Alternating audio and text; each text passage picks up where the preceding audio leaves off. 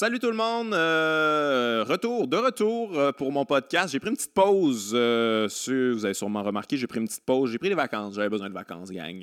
j'ai, en fait aussi, c'est que ça fonctionnait pas dans l'horaire quand tu prends des vacances puis tout ça. J'ai, j'ai essayé de pas prendre de pause, mais finalement ça n'a pas fonctionné. Et pendant que j'ai pris une pause, pendant que je livrais pas de matériel, j'ai eu beaucoup, beaucoup de nouveaux Patreons ce qui est un peu insultant. Fait que dans le fond, quand je forme ma gueule, c'est là que les gens me supportent. Euh, c'est assez étrange, mais merci, merci aux nouveaux abonnés Patreon. D'ailleurs, si vous voulez vous abonner au Patreon, je dis Patreon, j'ai ça dire Patreon, Patreon. je vais le dire en anglais, ça, me gosse un peu, Patreon. Euh, si vous voulez vous abonner au Patreon, c'est toujours disponible. Le lien va être en dessous. Si vous voulez supporter ce podcast-là, c'est toujours extrêmement apprécié. Euh, et je suis toujours en tournée avec mon spectacle du cœur au ventre euh, le, le, 22 février, je suis à Québec. Euh, à checker ça, les gens de Québec. Et en mars, je me rappelle plus de la date en mars, mais je suis au Club Soda. Checker ça, ça va être un gros show. Euh, je pense que ça va être la dernière fois que je vais jouer à Montréal avec ce spectacle-là. Club Soda en mars. Je vais mettre les dates. Là. Je ne suis pas obligé de le savoir par cœur. Je ne suis pas préparé dans cette affaire-là. Je suis n'importe quoi. Euh, retour de vacances. Hein. on est un peu lousse. Euh, cette semaine, je reçois euh, Stéphane Larouche, l'entraîneur mythique de boxe, un entraîneur qui, a entraîné tous les plus grands boxeurs de l'histoire du Québec. Ben, pas tous, tous, là, mais je veux dire, en ce moment, il entraîne Jean-Pascal. On va en parler beaucoup. il a entraîné Luciane Boutet, Léonard Dorine, Éric Lucas, Stéphane Ouellette. On va jaser tout ça. C'est un gars qui a beaucoup d'expérience, qui a beaucoup d'anecdotes et qui a contribué à bâtir la boxe euh, au Québec. Et pour ceux qui suivent le podcast, vous savez que j'aime beaucoup les arts martiaux mix, j'aime beaucoup la boxe, je connais ça beaucoup, donc ça va peut-être être un peu niché des fois, mais euh, il y a vraiment des très bonnes anecdotes euh, pour ceux qui aiment la boxe et même ceux qui n'aiment pas la boxe. Je pense que c'est un podcast à ne pas manquer. Donc on s'en va écouter Stéphane Larouche. Let's go!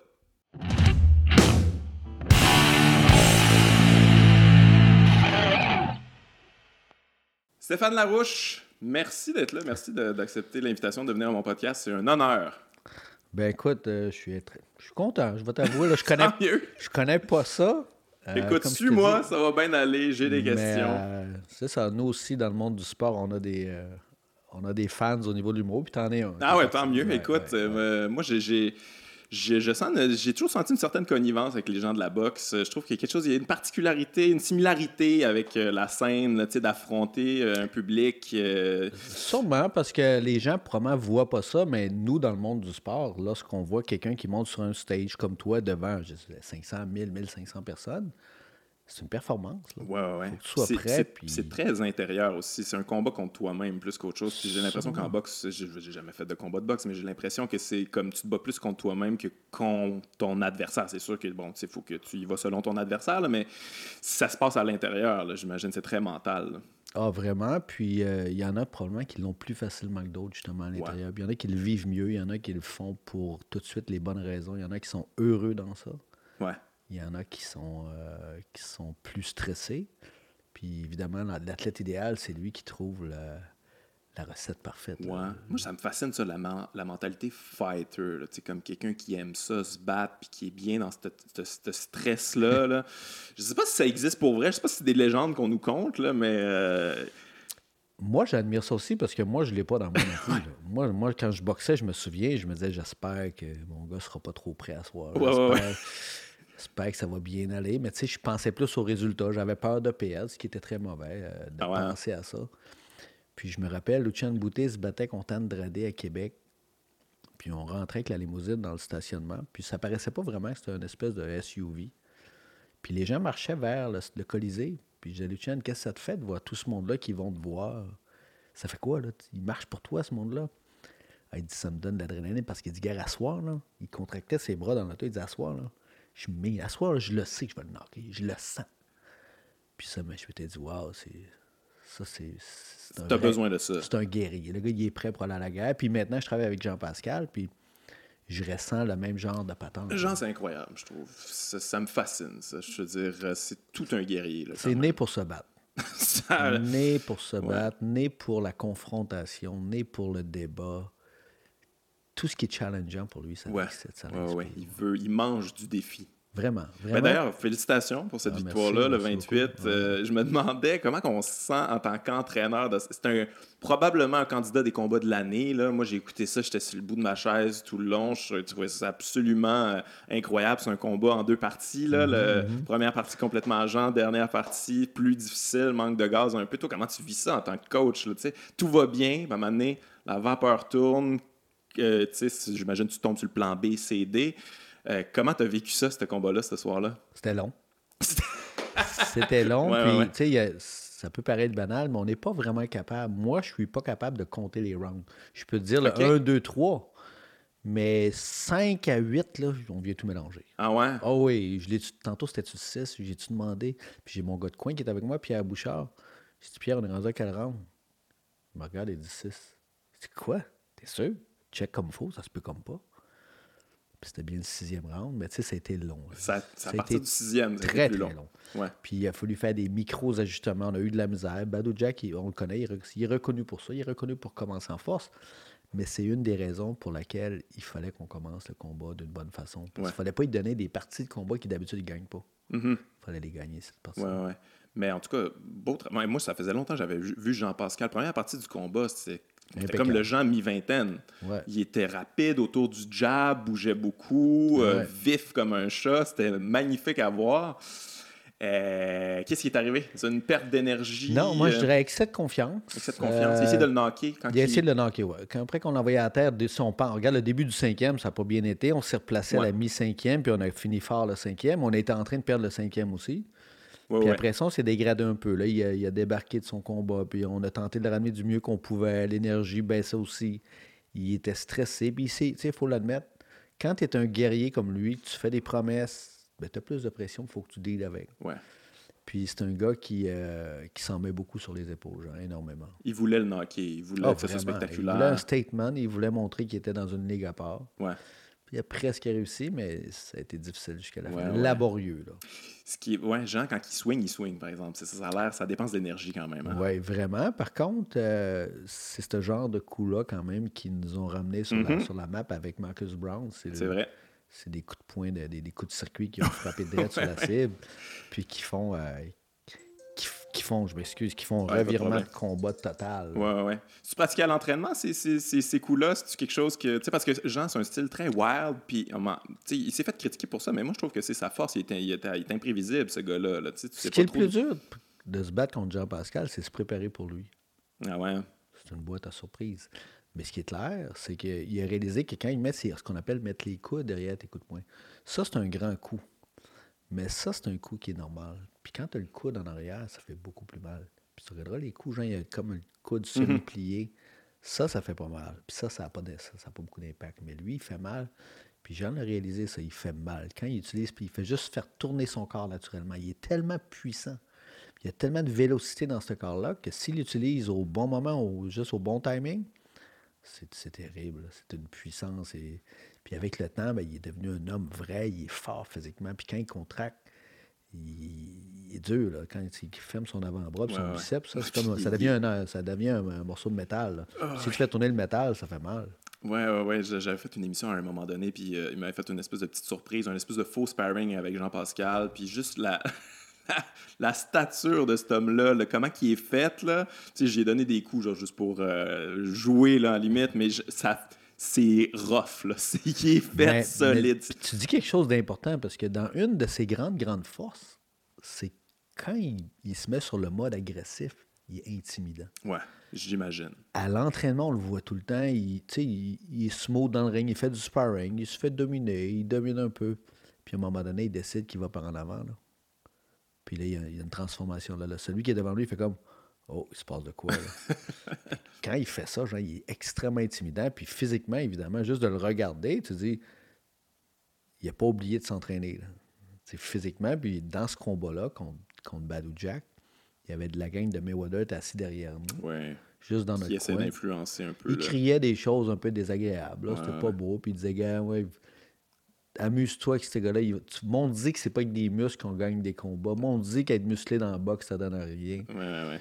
Puis quand il l'a envoyé ses fesses. ça s'est calmé un petit peu. non, mais moi, je les ai regardés on dit, puis qu'est-ce que tu penses de ce muscle-là? à ce moment-là, est-ce que tu disais comme Ah, je pense qu'on le tient, je pense qu'on peut le knocker ou tu étais prudent, tu étais comme non, non, c'est déséquilibre, c'est sur la tempe, fait qu'il faut faire attention? En début de combat, on le trouvait très, très fragile, ben, ouais. Aussitôt qu'on le touchait, au moins trois fois qu'on a senti qu'il se ressaisissait après un coup qui n'était pas super puissant. Là. Fait qu'on a vu beaucoup, beaucoup de, possibilités de lui faire mal. On le voyait, puis ça, s'est répété même durant le combat. Mais si on se rebat avec lui, je suis convaincu qu'on peut faire mieux parce qu'il n'aime pas se faire frapper du tout, Badou Jack. Puis nous, on l'a vu dans le coin. Mais quand même résistant en même temps. On dirait une espèce de locomotive qui va super lentement, mais tranquillement, prend un petit peu de plus de vapeur, puis à la fin, comme. Mais c'est sa marque de commerce. Si tu regardes ses combats en général, d'un combat à l'autre, ses statistiques sont sensiblement pareilles. Il va. Peut-être moins dans son combat contre Brown parce qu'il y a une coupure qui était grave. Fait que les statistiques, se sont. Euh, oui, méchante coupure. Ouais, le problème, la plus grosse, ça sur YouTube. La plus grosse coupure de l'histoire la boxe. comme fendu, il y a encore une grosse de voiture. Incroyable. Euh, dans ce combat-là, les statistiques ne sont pas, euh, sont pas selon les normes ou ce qui nous a habitués, mais c'est un gars qui gagne, qui donne à peu près 15 coups dans le premier round. Peut-être ouais. 12, 15, 20. Puis après ça, 30, 35, 40. Puis il va creuser souvent dans la mi-combat à 70, 80, 90. Ouais. Puis là, c'est un tempo qui est très élevé pour un milieu. Quand tu rentres, tu montes en haut de 50, 60 pour un milieu, c'est énorme. Puis qui se ramasse avec des coups de poing de 700, 800, 900, puis des fois, il approche le 1000, ce qui est beaucoup. Là. On, va, on va être habitué à des 500, 600. Mm-hmm. Ça, c'est standard. Ouais. Fait qu'à partir du moment que s'il te frappe plus que toi, ben, il est comme sûr de gagner. Ouais, ouais. Puis il cogne pas dur, puis il est bon quand il est main fluide. Ben, Jack, on l'a vu dans ce combat-là, que lorsqu'il laisse, il laisse aller des combinaisons, il est très très bon. C'est pas un cogneur, il fait pas, mal. Puis il faut que tu restes concentré tout le temps parce qu'à un moment il trouve son tempo. Puis quand il l'a trouvé, là, il dérange. Il dérange beaucoup, puis il est bon en courte distance où peu de boxeurs le sont. Donc, euh, c'est un candidat qui est quand même euh, un peu complexe dans un ring. C'est intéressant ce que tu dis, qu'au début, tu sais, des, 15 coups par round, puis tout ça, ça a été le problème de Badou Jack, je pense. Il a l'impression de perdre, de se faire voler toutes les décisions, mais c'est un petit peu son problème à lui. D'ailleurs, une controverse sur la décision avec Jean-Pascal. Moi, j'avais Jean-Pascal euh, gagnant, mais bon. Ben, moi, on n'en parle pas trop parce que c'est sûr qu'on va se rebattre avec lui. Ah ouais? Mais tu sais, ouais, c'est certain. Écoute, tout le monde veut ça, là, un combat de même. Oui, oui, c'est incroyable. Tu sais, on va se dire les vraies affaires. Les juges au Québec ont vraiment peur de faire des cadeaux aux boxeurs québécois. C'est vrai. Ce combat-là, on l'aurait jamais gagné au Québec. Avec, avec des juges un bon point. Jamais, jamais, jamais. Aux États-Unis, c'est pas des juges du Québec, des juges américains, dans un show de Floyd, avec un boxeur de mm-hmm. Floyd sur le réseau de télévision Floyd. Donc. La victoire, on va la prendre. Ben, exactement, écoute. Mais c'est un bon point que tu amènes parce que moi, je suivais le combat, puis je regardais sur Twitter en même temps, puis tout le monde disait que ah, Jean-Pascal, il perd ça, puis tout ça, mais c'était tous des, journalistes, puis des gens du Québec. Mm-hmm. Puis là, après ça, j'étais comme, ben, voyons, il me semble qu'on voit pas la même affaire, que je vais aller voir aux États-Unis, puis tout ça. Non, non, les gens voyaient Jean-Pascal euh, gagnant, fait qu'on est très, ouais, on est très rough, là. On, veut être sûr de pas donner au Québec, c'est euh, la performance, le succès du Québécois n'est pas vu de la même façon, moi, je, moi, je trouve. Ouais. Quand Céline Dion a des problèmes, on dirait que les, les gens disent Ah, ben finalement, elle n'est pas si bonne que ça. Ouais, ouais, ouais. Ça, c'est typiquement québécois. Ouais, on, on, est capable de switcher de bord assez rapidement. Vraiment, vraiment, vraiment. Puis, euh, euh, dans le cas de, de, ce combat-là, nous, dans le coin, on est dur. On ne veut pas prendre les rondes qu'on pense qu'on n'a pas dans le coin. Mm-hmm. Moi, Pierre Bouchard, qui est avec moi, est un excellent juge. Il, il, est très calme, il est très posé. Il, analyse bien la situation. Il va me dire des petits N au niveau stratégique, au niveau technique. Mais tu sais, des fois, moi, je ne vois pas l'angle du coup de poing. Est-ce qu'il nous a touché? Non. Est-ce qu'il nous a touché? Oui. On l'a pris ah solide. Tu on se parle beaucoup de même durant le combat. Puis après le, après le combat, on est convaincu, lui est convaincu qu'on a gagné les cinq premiers. On a une chute au plan. On a, gagné Badou Jack a une chute, donc on a six points. Fait qu'il faut qu'on gagne seulement un des derniers mm-hmm. rounds. Puis on pensait d'en avoir gagné deux dans les six derniers. Ça fait que nous, on s'est dit dans le coin, c'est nul ou on gagne. Ouais. On peut pas perdre. Puis c'est comme ça que ça s'est scarré. D'ailleurs, le juge qui nous l'a pas donné, euh, Julie Letterman, est habituellement extrêmement généreuse avec les boxeurs québécois ah lorsqu'elle est au Québec. Ah, je savais pas que. Ouais, elle est en général, quand tu regarderas dans l'histoire de la boxe, là, des combats de Jean-Pascal au Québec, elle est souvent, dans les, moi je l'avais vu dans les combats d'Éric Lucas, puis je m'étais dit, oh boy, elle, elle déteste pas la boxe québécoise. Ouais, ouais. Puis c'est finalement celle qui nous l'a pas donné. Ah ouais, ok. Euh, La chute au plancher de Jean, toi, que- que- qu'est-ce que t'en penses? Jean trouvait que c'était pas une vraie chute, mais après ça, moi, j'étais plus ou moins d'accord avec lui. Après ça, j'ai regardé la reprise, puis effectivement, c'est qu'il swing, puis il perd l'équilibre. On s'est fait faire mal tu un peu avant ça. Ouais. Mais on était en C'est train ça. de récupérer. Puis malheureusement, il y a ce coup de poing-là qui a voulu dévisser le plancher. Qui... est- Ouais, mais il s'est pas fait toucher en tombant. Il est juste- Non, non, non, non. En fait, on se fait toucher un peu avant, on frappe, on tombe dans le câble. Puis s'il avait été ébranlé, moi, je pense qu'il aurait tombé par terre. Mais gars, il, a rebond... il est tellement solide, là, il a rebondi. Je sais pas si tu regardes le replay, Ouais, il a ouais. rebondi dans le câble. Boum! Il se relève. Ouais, ouais, ouais. Qu'est-ce qui se passe? Calmez-vous, je suis là, moi. il Ouais. joue le jeu tout de suite. Ben oui, je suis prêt, je suis prêt. Donc, mais dans le coin, moi, je ne l'ai pas vu aussi clairement que ça. Dans le coin, moi, c'est comme, oh, on est dans le trouble. Ah ouais, toi, t'étais-tu genre avec ta serviette un peu ou. euh, Je, commençais, au milieu du round, j'y pensais. Je voulais pas qu'il je voulais pas qu'il arrive de quoi. Tu sais, tu veux jamais le mauvais coup de temps-ci, tu veux pas ça. Puis la Non. boxe de temps-ci, elle laisse gros des traces de même. Mais hein. Quand tu es rendu à 37 ans, la personne qui va faire boxer un gars de 37 ans qui va prendre un mauvais coup de trop, mais c'est clair qu'on va, on va blâmer tout l'environnement Ouais, qui est ouais, ouais, boxeur, puis on en est bien conscient. Puis je dis, je le dis à tous mes boxeurs, mais c'est encore Jean, ce qu'il fait, en fait, il repousse. Si, exemple, un boxeur, c'est le début de ta carrière, elle est ici, là. Ouais. Ça, c'est la fin de ta carrière. Selon le nombre de coups que tu vas prendre, on va rapprocher cette ligne-là. Si tu prends moins de coups, on peut l'éloigner de la ligne. Donc, Jean, chaque coup qu'il ne prend pas à l'entraînement, on éloigne la ligne. Ah ouais. Fait que c'est un peu ça. Puis chaque coup que tu prends pas dans un combat, tu éloignes cette ligne-là. Ah ouais, c'est aussi minutieux que ça, votre affaire. Il faut que ce soit mais, ça. mais tant mieux. je- je- je- Il y a une phrase qu'Arturo Gatti a dit pendant vers la fin de sa carrière. Puis ce gars-là, il a goûté beaucoup à la boxe. Puis la boxe, ça a laissé beaucoup de traces sur lui. Ça, il a peut-être à quelque part euh, donné euh, des grandes choses. Ça- mais il a dit une phrase qui, moi, ça m'avait marqué, c'est la boxe n'a pas d'amis. Peu importe que tu connaisses ce sport-là, que tu connais tout dans ça, là, la boxe, en bout de ligne, elle va t'enlever ta vie si tu respectes pas ce sport-là. Ouais. Si tu respectes pas les coups à la tête, si tu respectes pas l'usure de ton corps, ton style de vie, tu vas finir plus magané que tous tes amis. Tu vas beau avoir de l'argent, une belle maison, tout, mais Ouais. si tu peux pas parler, c'est pas beau. Puis moi, je veux pas ça. Ah, puis Arturo Gatti, c'est un bon exemple de ça. là. C'était tout un guerrier, puis il allait à la guerre. là. Puis à la fin, mais ça, c'est quelque chose qui me fascine aussi. À un moment donné, il y a un switch où il n'y a plus rien de possible. Arturo Gatti, à la fin, se faisait knocker par, je me rappelle plus du nom du, du petit boxeur là, qui avait fait la télé-réalité. Ouais. Ouais, ouais. Gomez, ouais. Puis euh, il n'aurait jamais perdu contre lui, là, normalement. Tu sais, il y avait, il c'était plus possible physiquement. Il y a un forme- switch qui se fait à un moment donné. là. Il y a une ivresse qui se produit euh, où euh, tu penses qu'avec ton expérience, avec ce que tu sais dans un ring, ça va être assez. Mais c'est ça qui est impressionnant un peu avec Jam. C'est pas pour parler de Jam, mais pourquoi, la- pourquoi ça se passe pas présentement comme ça avec Jam? Ça devrait se passer. Ouais, même. ouais. Parce qu'ils l'ont choisi pour El Bialy. Ça devait être ça. Ouais. C'était un adversaire pour faire monter le petit El Bialy. Ouais. Après ça, ils l'ont choisi pour Brown. C'était un adversaire à faire monter Brown. Là, ils se sont dit, on va le mettre avec Bivol. Ils l'ont mis avec Bivol. Après ça, ils nous ont mis pour Brown. Même chose. On devait être de la chair à canon pour Brown. Mm-hmm. On a déjoué les plans. Euh, puis pourquoi ça se passe pas de même? C'est que Jean se prépare encore aussi bien que s'il était champion. Alors que les boxeurs qui sont sur la pente descendante, ils vont dire, OK, tu signes pour euh, 500 000, 1 million, euh, un point deux, peu importe le montant. Ils vont prendre le plus d'argent possible Ouais. dans leur poche.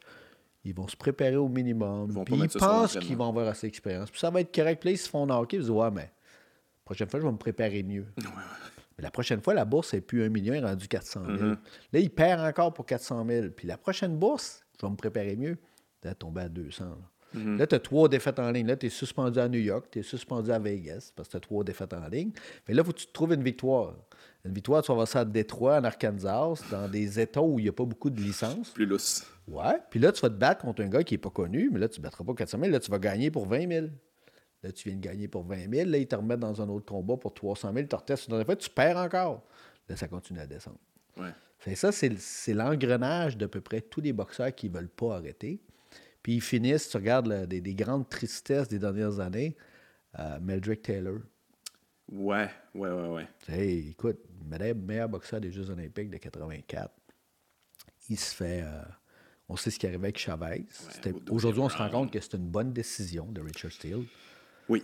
Parce que le oui, rematch... oui, oui. on- Puis si tu regardes le combat à nouveau, si tu le regardes après- en sachant le résultat, Là, tu vois bien plus de coups clean de la part de Chavez que tu voyais pas avant. Parce que moi, j'étais un fan de Taylor à l'époque. J'étais déçu. Je dis, wow, il restait, il ça. ça. oui. Puis, euh, aujourd'hui, ce gars-là marche avec une canne. Il a la misère à parler. Ah il a tout laissé dans le ring. Lui, lui, la boxe, il a tout pris sa vie. Là. Fait qu'il peut plus trouver de job pratiquement. Il a de la misère à parler, de la misère à marcher. Tu étais champion olympique. Tu as fait de l'argent, tu étais millionnaire. Il a continué trop longtemps. Ben oui, il se fait battre par des gars de, de, de, 4-3. Mais c'est tellement rare ceux qui continuent pas trop longtemps, en fait. Euh, ben, c'est pour ça qu'on les admire. Lennox Lewis, Marvin Hagler, Sugar Ray Leonard, euh, il n'y en a pas beaucoup. Mais Leonard, quand même, il a eu un petit combat de trop. Tu sais, un ou deux, t'as raison, mais au moins il s'est ressaisi. Là, puis il, il a pas... c'est fini cette affaire. puis ceux qui l'ont battu, t'es quand même bon.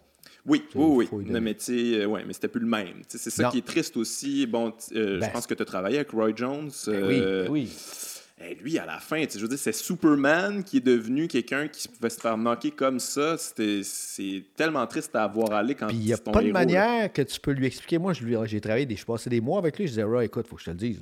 On, mangeait dans un restaurant ensemble. Puis je dis, Roy, écoute, tu peux pas comprendre qu'est-ce que ça nous fait, nous autres, les fans de toi, de, de, voir que tu remontes dans un ring. Puis le gars qui te bat, il n'aurait pas fait une ronde avec toi dans le temps que tu étais hâte. Là. Mais pourquoi tu fais ça? C'est parce que j'ai besoin de monter dans un ring, puis je vais arrêter quand moi je vais décider. Pas quand les autres vont décider, c'est quand moi je vais décider. Ben, je respecte ça. là, il a arrêté, puis on est vraiment content, puis on espère qu'il ne reviendra pas. Mais c'est parce que, ouais, je, respecte ça, mais à un moment donné, il y, avait des, il y a eu des KO épeurants. Là, des, dans, les gros KO que j'ai vus dans ma vie. Pas beau, pas ouais, comme tomber comme une poche de patate face c'était première. Pas beau, c'était pas beau. Euh, mais lui, c'est aussi c'est un autre qu'il y a eu un switch là, à un moment donné complètement. Là. Tarver, le knocké, boum, c'était fini. Euh, après ça, on a pu retrouver le Roy Jones qu'on connaissait. Glenn Johnson. Ouais, Glenn Johnson tout de suite après, qui, qui, aurait jamais dû. Euh, jamais, même pas proche. Battre Même pas proche. Puis dans le fond, Royce, ce qu'il s'était dit, c'est Waouh, la porte vient de s'ouvrir pour moi pour devenir champion du monde avec Glenn Johnson. Ouais, ouais, ouais. Il l'a pas pris au sérieux, j'imagine. Probablement, mais l'histoire aussi, moi, que je dis souvent, c'est il arrive rarement des bonnes affaires quand tu traînes dans les câbles. C'est rare que ça finisse bien dans les câbles. C'est rare. Oui. Euh, même pour le meilleur de tous les temps, Mohamed Ali. oui. Parce qu'en bout de ligne, c'est un peu normal. Le boxeur qui se fait frapper ou qui domine pas, puis qui le gars est très agressif devant lui, les câbles sont vraiment une, sécurité. Ton dos est bien appuyé. Tu sais au moins qu'en arrière, il n'y arrivera pas de coup. Tu n'as plus besoin de te déplacer. Fait que tu contrôles l'aspect au niveau du momentum, du timing des coups de poing. Tu regardes ça arriver jusqu'à temps que tu ne les vois pas arriver. Puis, euh, mais quand ils se mettent à traîner dans les câbles, il y en a juste un qui l'a fait un peu plus que les autres, mais plus intelligemment, c'est Floyd. C'est vrai. C'est vrai que lui, il était pas pire d'un câble. Pas pire, mais regarde bien qu'il traîne pas là pareil. À un moment donné, quand il s'approche des câbles, puis il sent que c'est mollet, il va mettre son mollet arrière qui frôle le câble, puis soudainement, il va accélérer. il est parti. Il est parti. Puis lui, il en a évité beaucoup des charges en écart, mais le boxeur standard, le James Toney, le Roy, euh, le, le, Pernell Whitaker, le, Meldrick Taylor, va lui prendre son mollet, va l'appuyer dans le câble, va s'asseoir sur le câble, sur le mhm. deuxième câble. Puis c'est son bureau. On dit c'est dans ton bureau, tu es confortable, mais ça, ça, laisse des traces. C'est des coups à la tête quand même. Puis même si c'est sur, les gars, même si tu te protèges, c'est des coups à la tête. C'est des coups à la tête qui. oh non, il m'a pas fait mal, il m'a pas fait mal, mais moi, je peux te cogner juste de même pas fort. Mais si je fais ça pendant 10 ans, je vais, te, je vais te rendre fou pendant 10 ans. Oui, oui, C'est un peu ça, moi, que je dis. Il faut pas que tu te fasses frapper. La boxe, là, si tu te fais trop frapper, il faut que tu fasses d'autres choses. D'ailleurs, Floyd était bon là-dessus, pas se faire frapper. Mais ça, c'est quelqu'un qui, que j'ai trouvé extrêmement impressionnant dans sa carrière, qui il a pratiquement changé de style. Là. À un moment donné, il n'y avait plus les jambes qu'il avait, fait qu'il il, s'est adapté, il est allé plus pour le timing. Euh. C'est un gars doué d'une intelligence exceptionnelle. Là. Ouais, dans un ring. Là, ouais, puis aussi le choix des combats. Oui, c'est sûr, sûr, Le combat contre Pacquiao, ça n'aurait pas été le même combat il y a 5-6 ans. 6 ans avant quel combat oui, Il s'est quand même fait toucher une fois, puis il se serait fait toucher plus de fois avant. Quand, rappelle-toi, quand il s'est fait, il a baissé d'un étage contre Shane Mosley. Il mhm. s'est réajusté. il s'est fait toucher en début de combat solidement par Canelo. Il s'est ajusté. Ouais. Euh, il s'est fait toucher par Zab Judah. Il s'est ajusté. Il s'est fait toucher par. Il y a même Sharmba Mitchell qui l'avait oui, touché. Tu as raison, ouais, c'est bon, Sharmba Mitchell, oui. Euh, Emmanuel Augustus, il avait donné du trou. Ah oui, c'est vrai. Là, il était écœurant. Allez voir ça sur YouTube. Augustus qui danse. Là, Castillo. Ouais, Castillo qui, ouais, l'a battu. Là, bon, C'est quand même une décision cadeau un peu. Oui, exactement. Mais, mais c'est ça, mais Floyd, c'est tout le temps. Il a tout le temps trouvé le moyen de ne pas refaire les mêmes erreurs deux fois dans un combat. Mm-hmm. Ce qui est un grand, grand signe d'intelligence. Oui, oui, oui. Euh, on, euh, revenons à Jean un peu parce que tu parlais de son éthique de travail, c'est, ça le succès de Jean-Pascal. Ça ressemble à quoi un entraînement avec Jean-Pascal? C'est combien de jours, semaine? C'est combien d'heures dans une journée? C'est, long. C'est long, C'est hein? long. c'est interminable. Ben, il est long dans tout, là. Ah ouais? Mais il néglige rien. Son étirement, rentrer dans le gym, juste finir d'envoyer ses textos, c'est sûr. checker ses réseaux sociaux. Ouais, il est très réseaux sociaux, euh, C'est que ça, on en a pour un 15-20 minutes assis sur un banc, finalisé. Mais ça fait partie de la carrière des boxeurs. Maintenant, c'est une, ma- une manière de se sais, promouvoir. mais je comprends. Ouais. Mais tu sais, quand tu veux passer euh, en vieillissant, moi, je veux que l'entraînement soit dynamique, court, efficace, puis du repos. Moi, Mhm. Ouais, je veux du je repos. comprends. Mais si tu fais 3 heures le matin, 3 heures l'après-midi, puis tu vas être dans des heures raisonnables, dire qu'on arrive dans le matin au gym à 10, 10 et 5, 10 et quart ou 9 et demi, puis on sort de là à midi. Tu arrives, tu relaxes, tu prends ta douche, tu manges. Il est rendu 2 heures, il continue ses réseaux sociaux. Là, il faut qu'il fasse une sieste.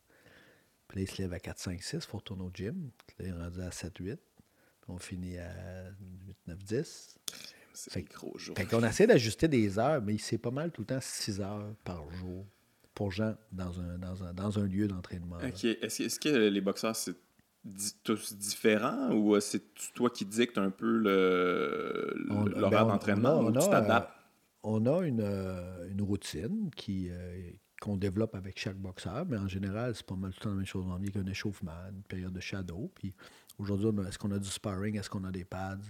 Est-ce qu'on a du sac? Quelle sorte de sac on va faire? On est-tu en phase générale? On est-tu en pré-compétition? On est-tu en phase spécifique?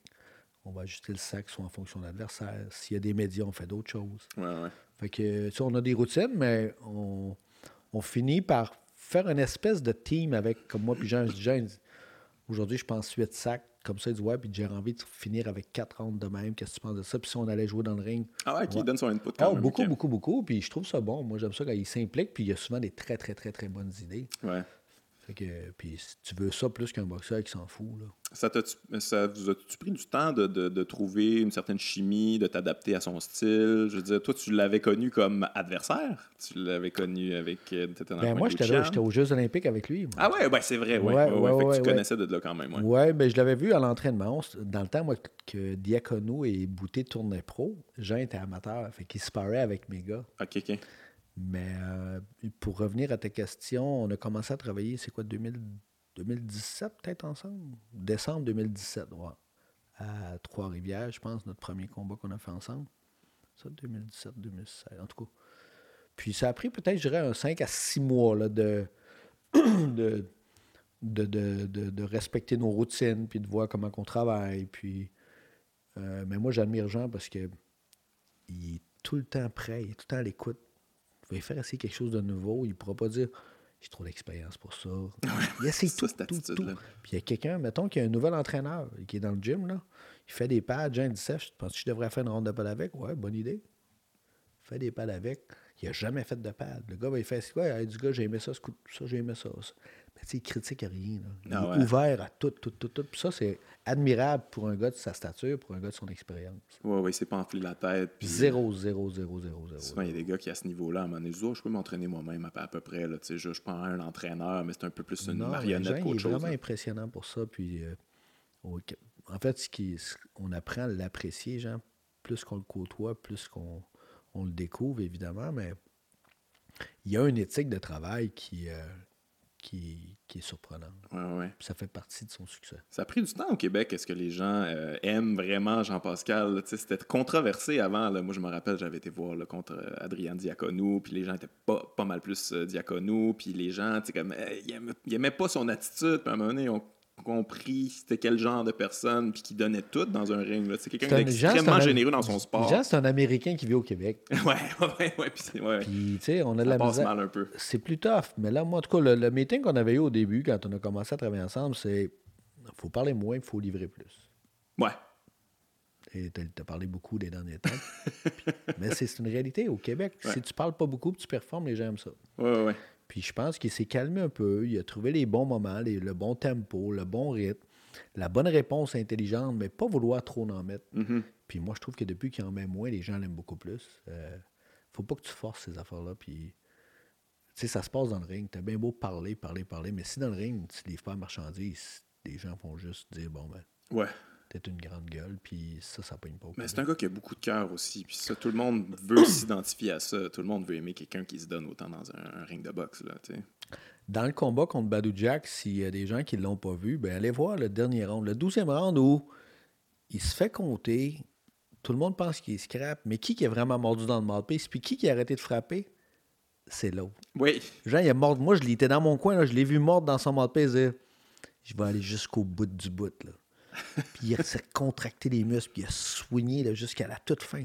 Tu vois pas souvent ça dans un. Ah, c'est absolument incroyable. tu as raison, il y a un côté Rocky là, dans lui qui se rapproche un peu de l'Arturo Gatti que les gens ont tellement aimé. Vraiment, vraiment. Euh, par contre, comme coach, des combats spectaculaires de même, moi, j'aime pas ça. c'est sûr et certain.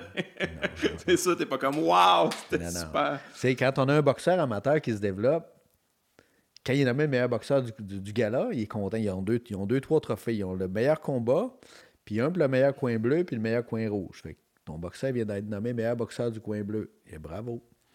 Puis là, à un moment donné, il disait Hey coach, j'ai eu le trophée du meilleur combat. Une fois, pas plus.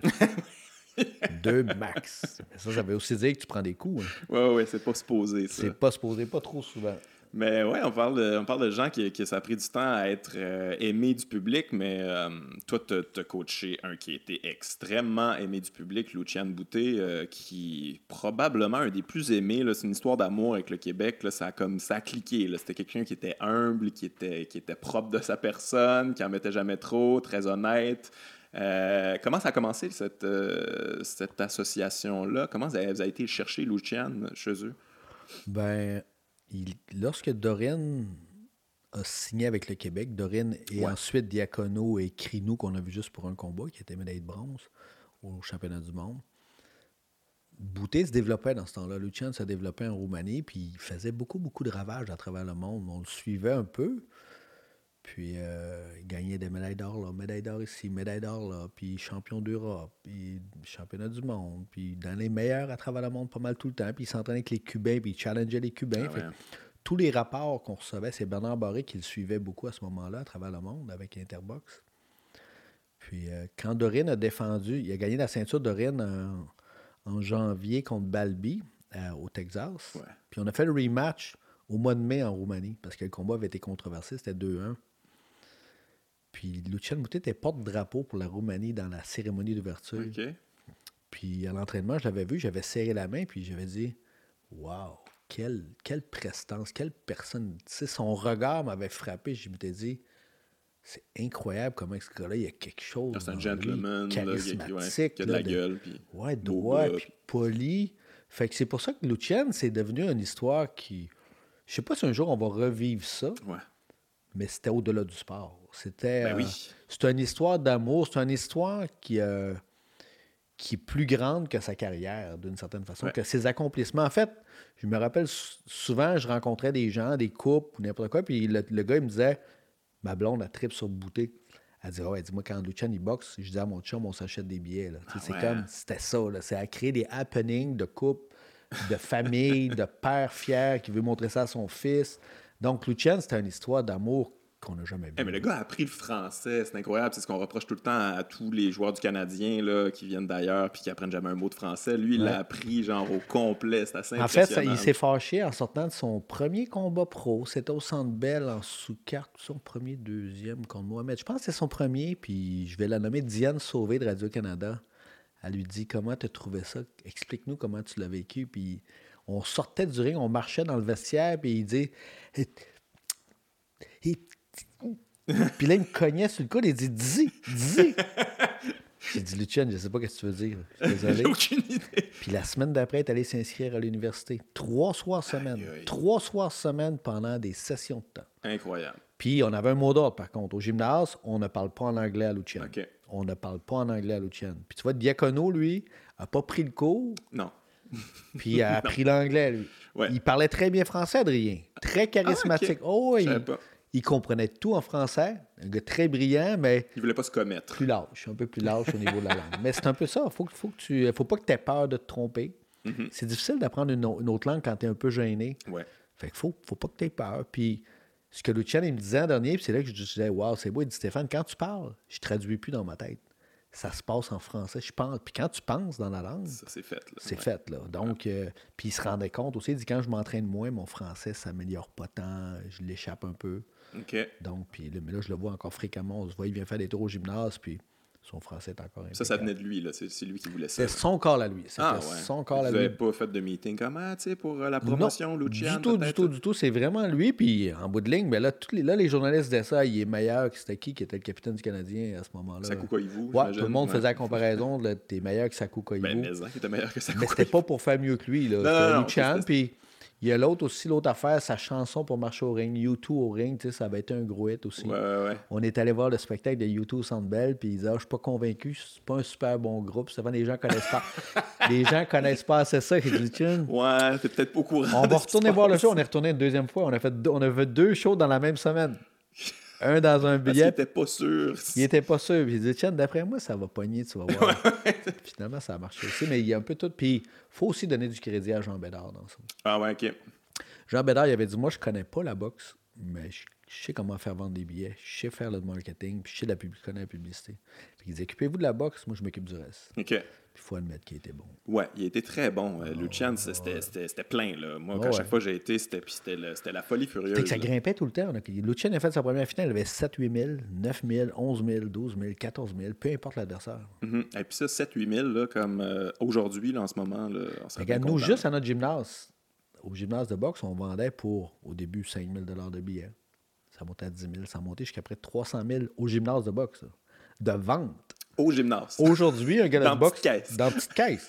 Aujourd'hui, dans un gala de boxe normal, tu es content d'avoir une gate de 300 000 au centre belle, présentement. Oui, c'est extrêmement difficile de vendre des billets. Là, on dirait qu'on l'oublie quand il y a des grands succès de même. On dirait qu'à cette époque-là, on comprenait pas à quel point c'était spécial. Moi, je me rappelle de vivre ça et faire comme non, non, c'est spécial ce qui se vit en ce moment. Là. Mm, quand ça va se terminer, ça veut pas dire qu'on va avoir quelqu'un d'autre. Puis tu vois, en Angleterre, ils, continuent de le faire, eux autres. Ouais.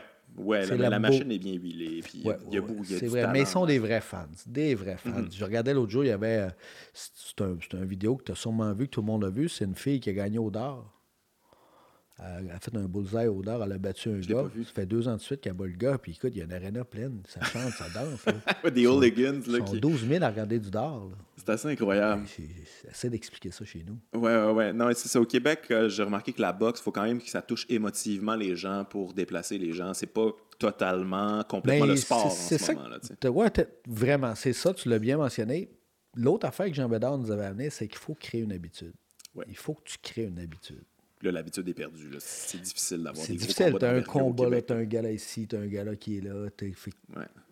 Nous autres, dans le temps, là, quand Lucien boxait, la rangée DD, section 101, c'était tout le temps le même monde. La rangée AA, c'était le même monde. Puis à l'époque, George Sherry, qui était propriétaire du club de boxe champion, il disait un bon client, t'approches du ring, tu l'éloignes jamais. c'est un peu ça. Avec le gars qui vient régulièrement, si tu ne l'appelles pas, puis il veut se racheter un billet, puis il n'y a pas le bon billet, ça se peut que tu le pas content. Il ne reviendra pas. Surtout Le, hardcore, parce que dans la réalité, au Québec, là, tu dois avoir... Il n'y a pas 1500 vrais, vrais fans de boxe qui viendraient tout le temps à la boxe. Ah ouais, tu penses? Ah non, il n'y en a pas beaucoup. Je, te crois, je te crois. Moi, j'ai entre 800 et 1200, 1300 qui viendraient à peu près partout. Ouais, ouais. À part de ça, il n'y en a pas. Ce qui est dommage quand même, parce que c'est toute, euh, toute une ville de boxe, une province de boxe, quand même. On a un historique, puis on a eu beaucoup, beaucoup de talent, mais on dirait que ça n'a jamais euh, complètement. On n'a jamais complètement adopté le sport, on adopte les athlètes. Mais un, en même temps, c'est un sport d'athlète aussi, c'est un sport de superstar.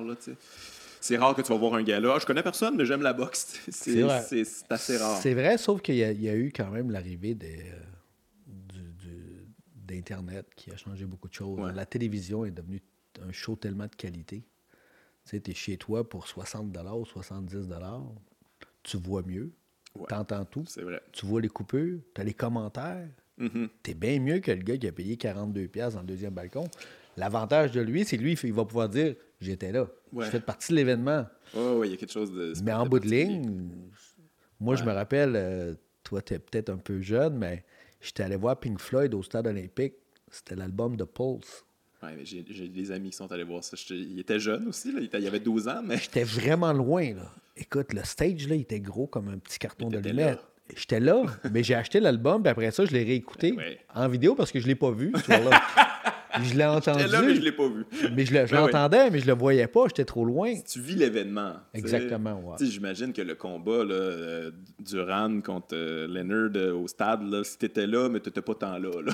Mais t'as fait partie de l'événement, puis t'as eu le sac de poubelle si t'avais payé 500 aussi, parce qu'il pleuvait ce soir-là. Ah oui, il pleuvait beaucoup? Oui, il, pleuvait, il pleuvait-tu à la finale aussi? il pleuvait durant Mais je peux pas dire la finale. Moi, j'étais pas là. Moi, je l'écoutais à la radio en direct de Jonquière. Là. Ah ouais, hein? ouais, tout un événement. Pas à la radio les minutes. On avait, dans la minute de repos, on avait un commentaire. Oh my God. moi, j'avais le cœur brisé, moi. Ah ouais? Oui, moi, j'étais un grand fan de. Là.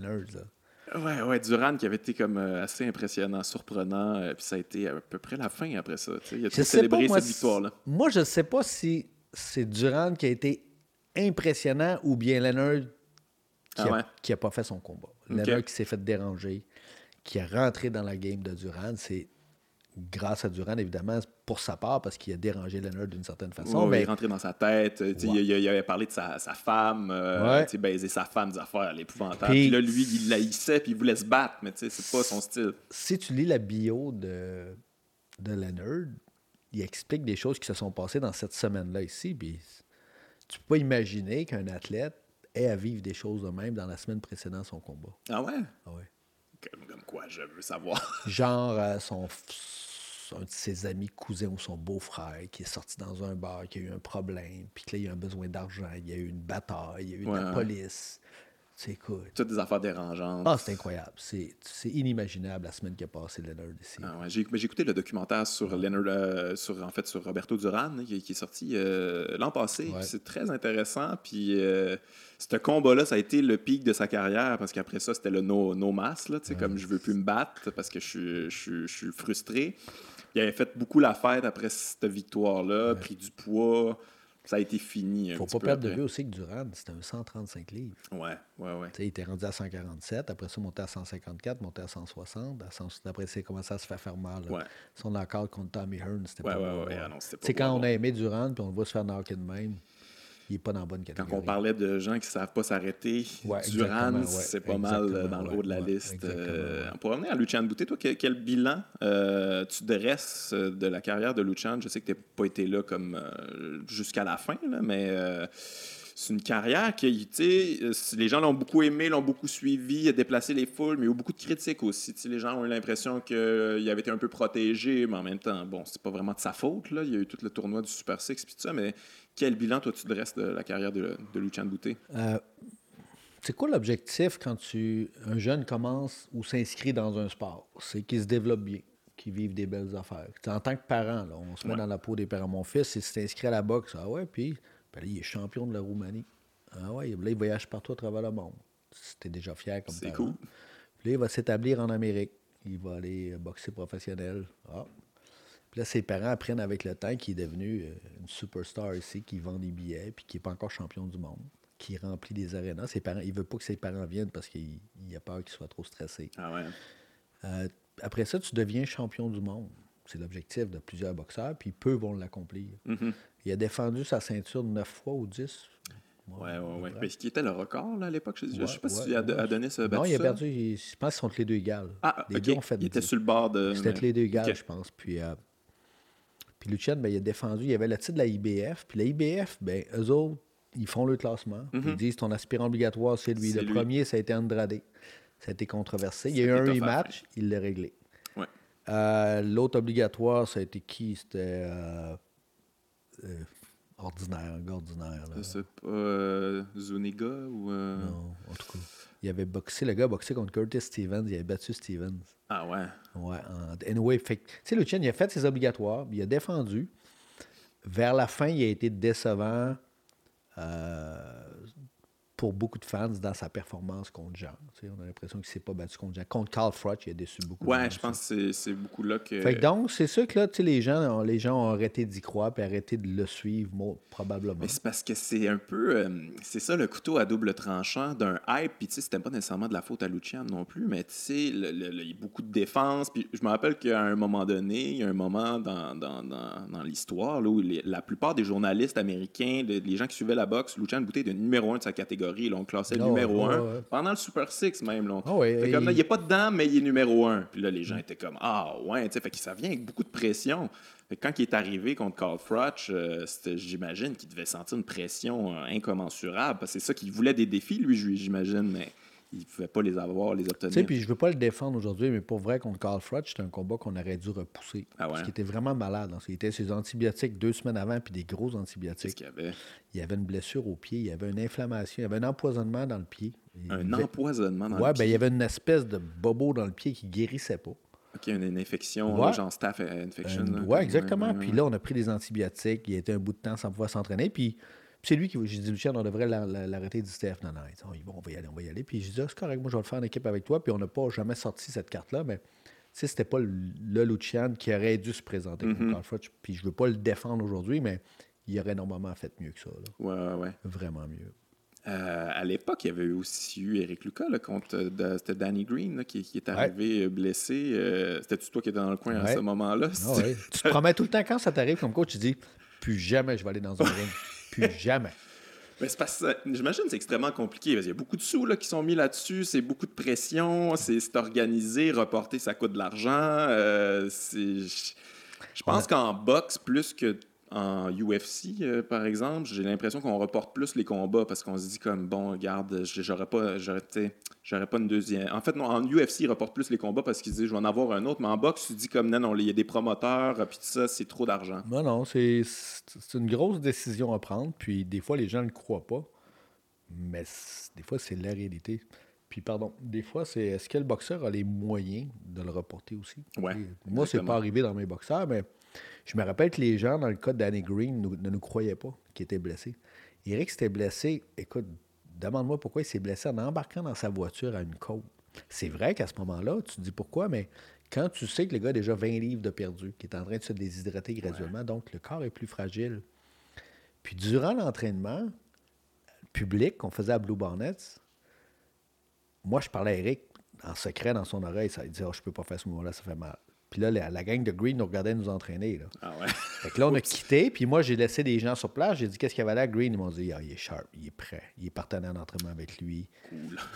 fait que, à mesure que ça se déroule, le combat a lieu. Puis là, après ça, on a dit Ouais, ben Eric, on n'aurait pas dû boxer. Il y avait une blessure à une côte. Là, il y en a qui ont dit que c'est totalement faux. Puis c'est un journaliste qui m'appelle Robert Frosé. Il dit Stéphane, il dit Moi, j'ai tout ça sur tape, ton entraînement. Il dit Je sais qu'il était blessé. Ça fait qu'il avait fait rejouer à la radio. Pour ceux qui ne croyaient pas que Lucas était blessé, on entend Stéphane à l'entraînement qui dit Après l'entraînement, on va aller voir le docteur Leblanc. On va voir qu'est-ce qu'il va nous prescrire. On va prendre des anti-inflammatoires. Eric il dit non, non, non, il dit, ça fait mal, mais je ne veux pas prendre anti-inflammatoire, j'ai peur que ça me ramollisse trop. il me disait tout ça durant l'entraînement, mais au moins ça, ça avait prouvé que c'est vrai qu'il était blessé. Mais on ne se rappelait pas, nous, qu'on était marqués. Ah ouais, ah, ok, tu savais pas, toi. mais, euh, mais dans ce temps-là, il n'y a pas des médecins qui disent comment, ok, non, tu n'es pas apte à faire le combat. Il n'y a pas des tests avant les. Tu sais, comme mettons, une, infection au pied, il euh, faut que tu le fakes que ça va bien, j'imagine. Ah ouais, c'est vrai. En théorie, ça devrait être ça. C'est des mensonges. non, non, mais le médecin, des fois, des fois tu ne le mets pas au courant de ça non plus. OK. Parce qu'il dit, si on monte ça au médecin, c'est sûr qu'on boxe pas. Là. Ouais, ouais.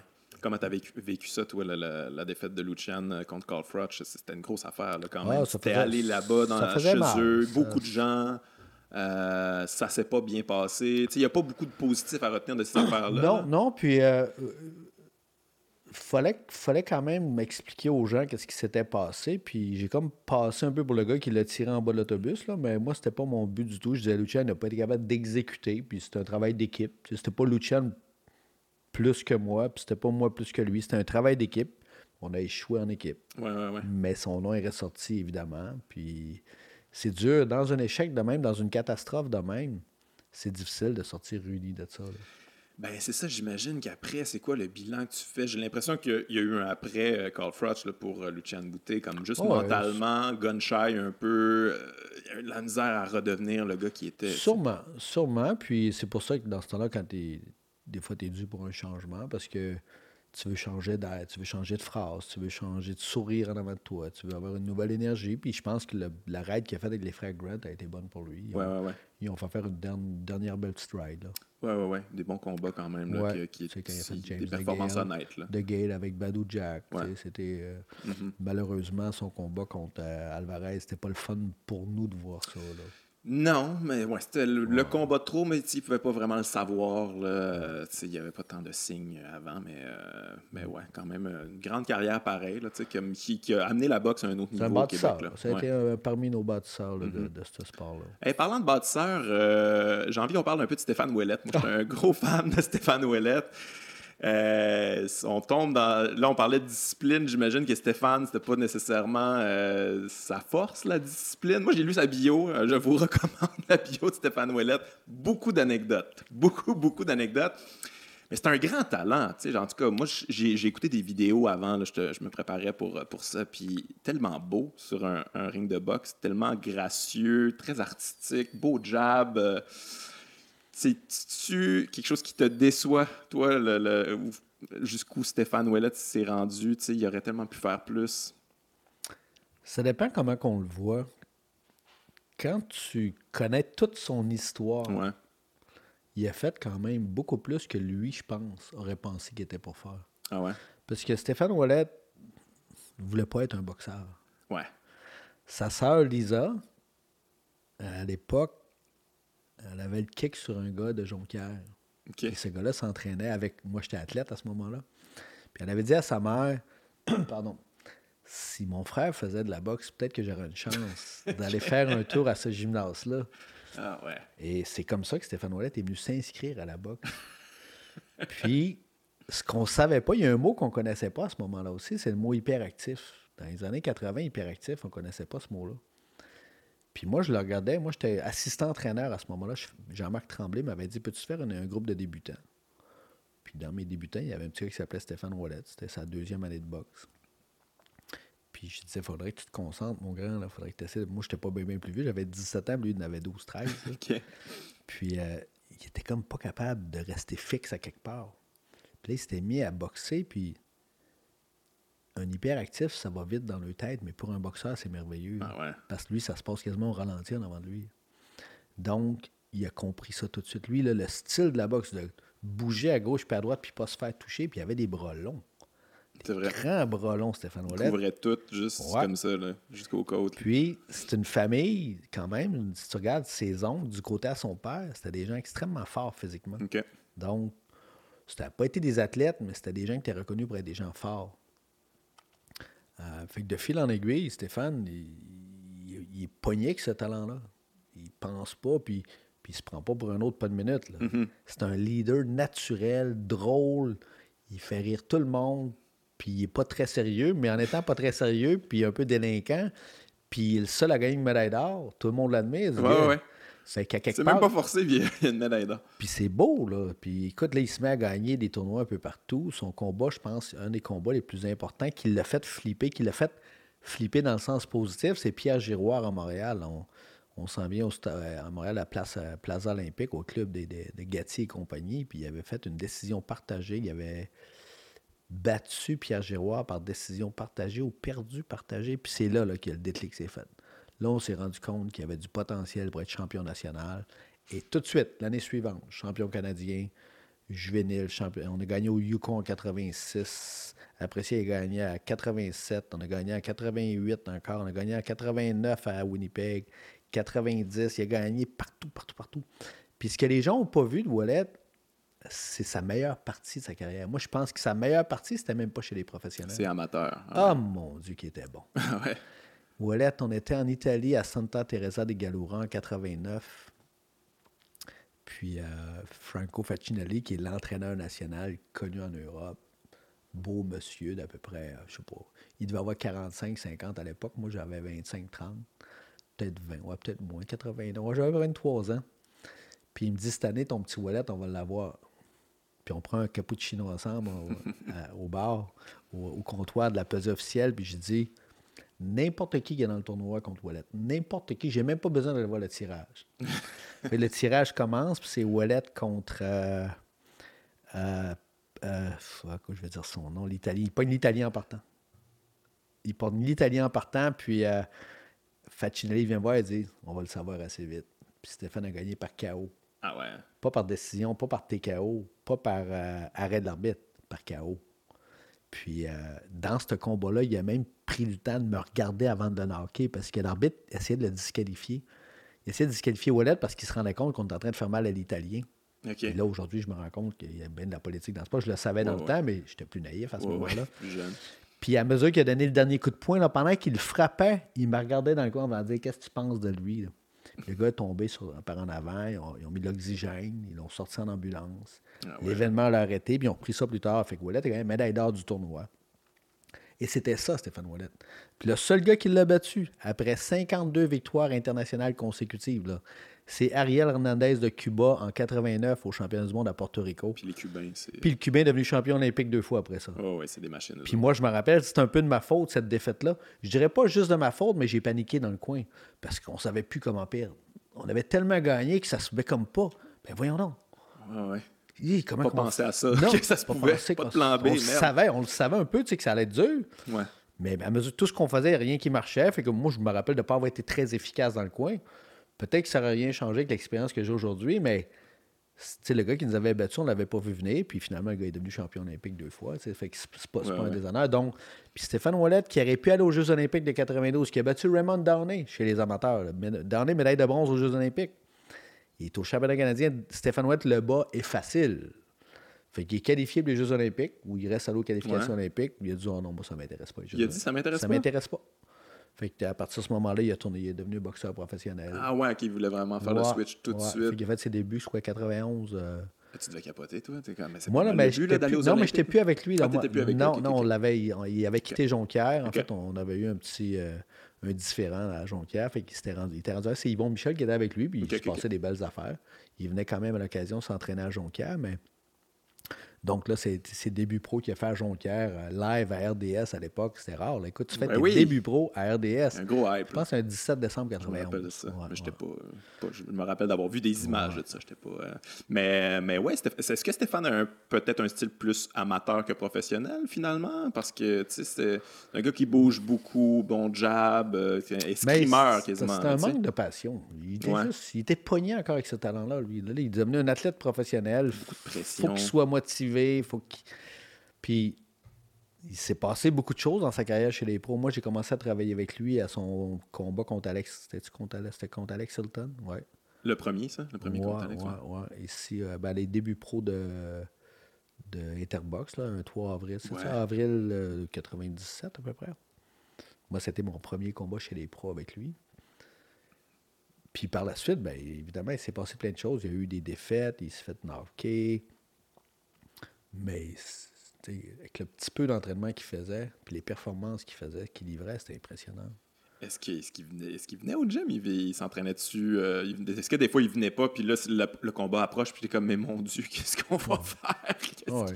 Ah ouais? Son premier combat contre Dave Hilton, le plus de rounds qu'il avait réussi à faire à l'entraînement, c'était 6. Aïe, aïe, aïe. Puis je me rappelle d'avoir dit à Yvon Michel dans le combat, il était en train de gagner le combat contre Dave Hilton. On était rendu au 10e, 11e. Ça allait bien. Quel athlète. Incroyable. Quel athlète. C'était beau, Il a là. C'est une belle fait. performance. Puis Eric Lucas, lui, qui était là tout le temps, ça l'écœurait des fois. Il disait, tu sais, il a manqué comme un mois de course le matin. Là, cette semaine, on fait, par exemple, on va faire un test, euh, on va faire un VO2 max, on va faire un 1500 mètres. 1500 mètres, c'est cruel sur une piste. là. Stéphane s'était pas pointé, il vient faire le 1500 mètres, finalement, tout le monde. OK, il y avait des, des, des capacités euh, physiques ouais, incroyables. OK. Mais ce qui peut-être des fois amène la paresse parce que du bon, pff, regarde, là, ça, Mais ça a marché. pas. Stéphane, il pensait même pas à ça. lui. Non. Non, non, non, non. Lui, c'était un, un petit gars plus. C'était une, Ah. belle personne. En dedans de lui, c'est un gars qui a zéro méchanceté. Ouais. La vie est belle. Puis si toi, tu es déçu de moi, je- ça me fait de la peine, mais gars, moi, je vis de même. C'est- Ouais, ouais, comme ça, Stéphane Wallet. Puis trouvez-moi quelqu'un aujourd'hui qui a dit Stéphane Wallet te parlait en mal de moi, il n'y en a pas. Non, non, Ce petit gars-là, là, il a comme. Il a, il a surfé à travers toute cette affaire-là, bien positif, bien de bonne humeur. Puis oui, il y a eu du monde déçu alentour de lui. Mais en bout de ligne, lui, il était lui-même. Moi, c'est ce que je me rends compte aujourd'hui. Quand il y a eu le, le rematch, le troisième combat contre Dave Hilton, Oui, qui a finalement gagné, ouais. ouais, là, il est venu, c'est lui qui est venu me voir dans le gym. Il dit Stéphane, je voudrais un troisième combat. Je dis Voyons, well. Tu peux pas faire Deux ça. là. défaites, là. Qui va acheter ça? Ben, il dit là, je te le jure, là, c'est moi qui le décide. C'est moi qui te promets que je vais m'entraîner. Puis si je manque une journée d'entraînement, tu annules le combat. Si j'en manque juste une. Puis je sais pas si vous avez vu sa bio, c'est Jacques Poitier qui a, qui a écrit son livre. Jacques était avec lui à ce moment-là. Puis Jacques, il dit Moi, je m'engage à faire le transport s'il le faut. Bon, cool. Puis on, fait qu'on a une équipe pas pire alentour. Fait que je vais voir Yvon Michel, puis on en parle, puis ils vont dire ça va être dur à vendre. Puis tout d'un coup, ils vont dire ben écoute, peut-être qu'on va le faire. Puis là, ça donne que Gatti est à Montréal. On fait la Gatti Mania. Ah, c'était contre Hutchison, c'est ouais, ça? Contre Joe Hutchison. Euh, ouais, en, sous-carte. Donc, quel beau moment on fait la sous-carte Wallet Hilton co-main event là-dessus. Fait que Wallet s'entraîne impeccable. Ah impeccable. Il y a un matin qui me téléphone. on s'entraîne à 7 h le matin. Il a dû m'appeler vers 6h30, 6h15. Il dit Steph, faut que je te dise une affaire. Il dit toutes les fois où je t'ai dit que mon auto ne démarrait pas, que j'étais malade, c'était pas vrai. Mais il dit, un matin. M'en doutais. Mais un matin, c'est vrai, là, mon char part pas. Fait qu'il dit, je m'en viens en taxi. Mais tu sais, ça, c'était Stéphane Wallet. Très drôle. Puis cette fois-là, il s'était entraîné de façon impeccable. Puis il avait joué avec Davilton. Il s'était amusé avec. Oh, oui, magnifique. Vraiment. Puis aussi, ça, ça nous montrait que de l'autre côté, quand Davilton était, était favori, il a de la misère à supporter la pression. Oui. Oui, oui, oui. Pas mal l'histoire dans sa carrière, aussi. Oui, oui, oui. Mais, euh, mais pour en revenir au premier combat, quand. Euh, t'étais-tu d'accord, toi, avec cet arrêt-là? J'imagine que non. Euh, en même temps, il a tourné le dos. Il s'était fait casser le nez, je pense. ouais. Bah, peut-être pas juste à ce moment-là. Il s'était fait toucher solide avec le jab de Hilton en début. Ouais. Puis, euh, bon, pour ceux qui ne se rappellent pas, euh, il, il, on a jamais une rafale de coups. À un moment donné, c'est un peu tourné en, en dessous des câbles un peu, puis là, l'arbitre arrêtait ça. On aurait pu, l'arbitre aurait C'était presque fini. C'est un peu comme Meldrick Taylor. Même affaire. Euh, Peut-être pareil, il restait comme 7-8 secondes dans le combat. Euh, l'arbitre aurait pu lui donner un compte de 8 parce que c'est les câbles qui mhm. l'empêchaient de tomber d'une certaine façon. Ouais. Est-ce qu'il aurait réussi à finir le combat? Peut-être. On ne le saura jamais, mais euh, on a, ce qui est étrange, c'est qu'on n'a jamais revu l'arbitre par la suite. Ah ouais? ouais? Ça, je ne savais pas. Je suis pas au courant de ça. Ouais, non, ça n'avait pas bien passé, cette décision-là. Je me rappelle très bien. Puis euh, le combat revanche, ça, ça s'était vraiment pas bien passé. J'imagine que l'entraînement, ça n'a pas été euh, ça a pas été top cette fois-là. C'était pas le top. Mettons, c'était pas son meilleur entraînement. Ouais, il y, y, a des combats qui euh, tu sens que Stéphane c'était pas nécessairement entraîné ou presque pas. Tu sais, ben, en lisant la bio. Mais je me rappelle des fois Yvon qui disait Steph. partait sur des ballons. Là, ouais. Il dit, mais si on le protège tout le temps, il apprendra pas. Fait que des fois, tu te dis, qu'est-ce qu'on fait? On le protège tout le temps? Puis il y a des fois où lui a même décidé de le laisser boxer sur un événement, je pense, à Saint-Léonard, où il disait faut qu'il tire des leçons de ça. Mm-hmm.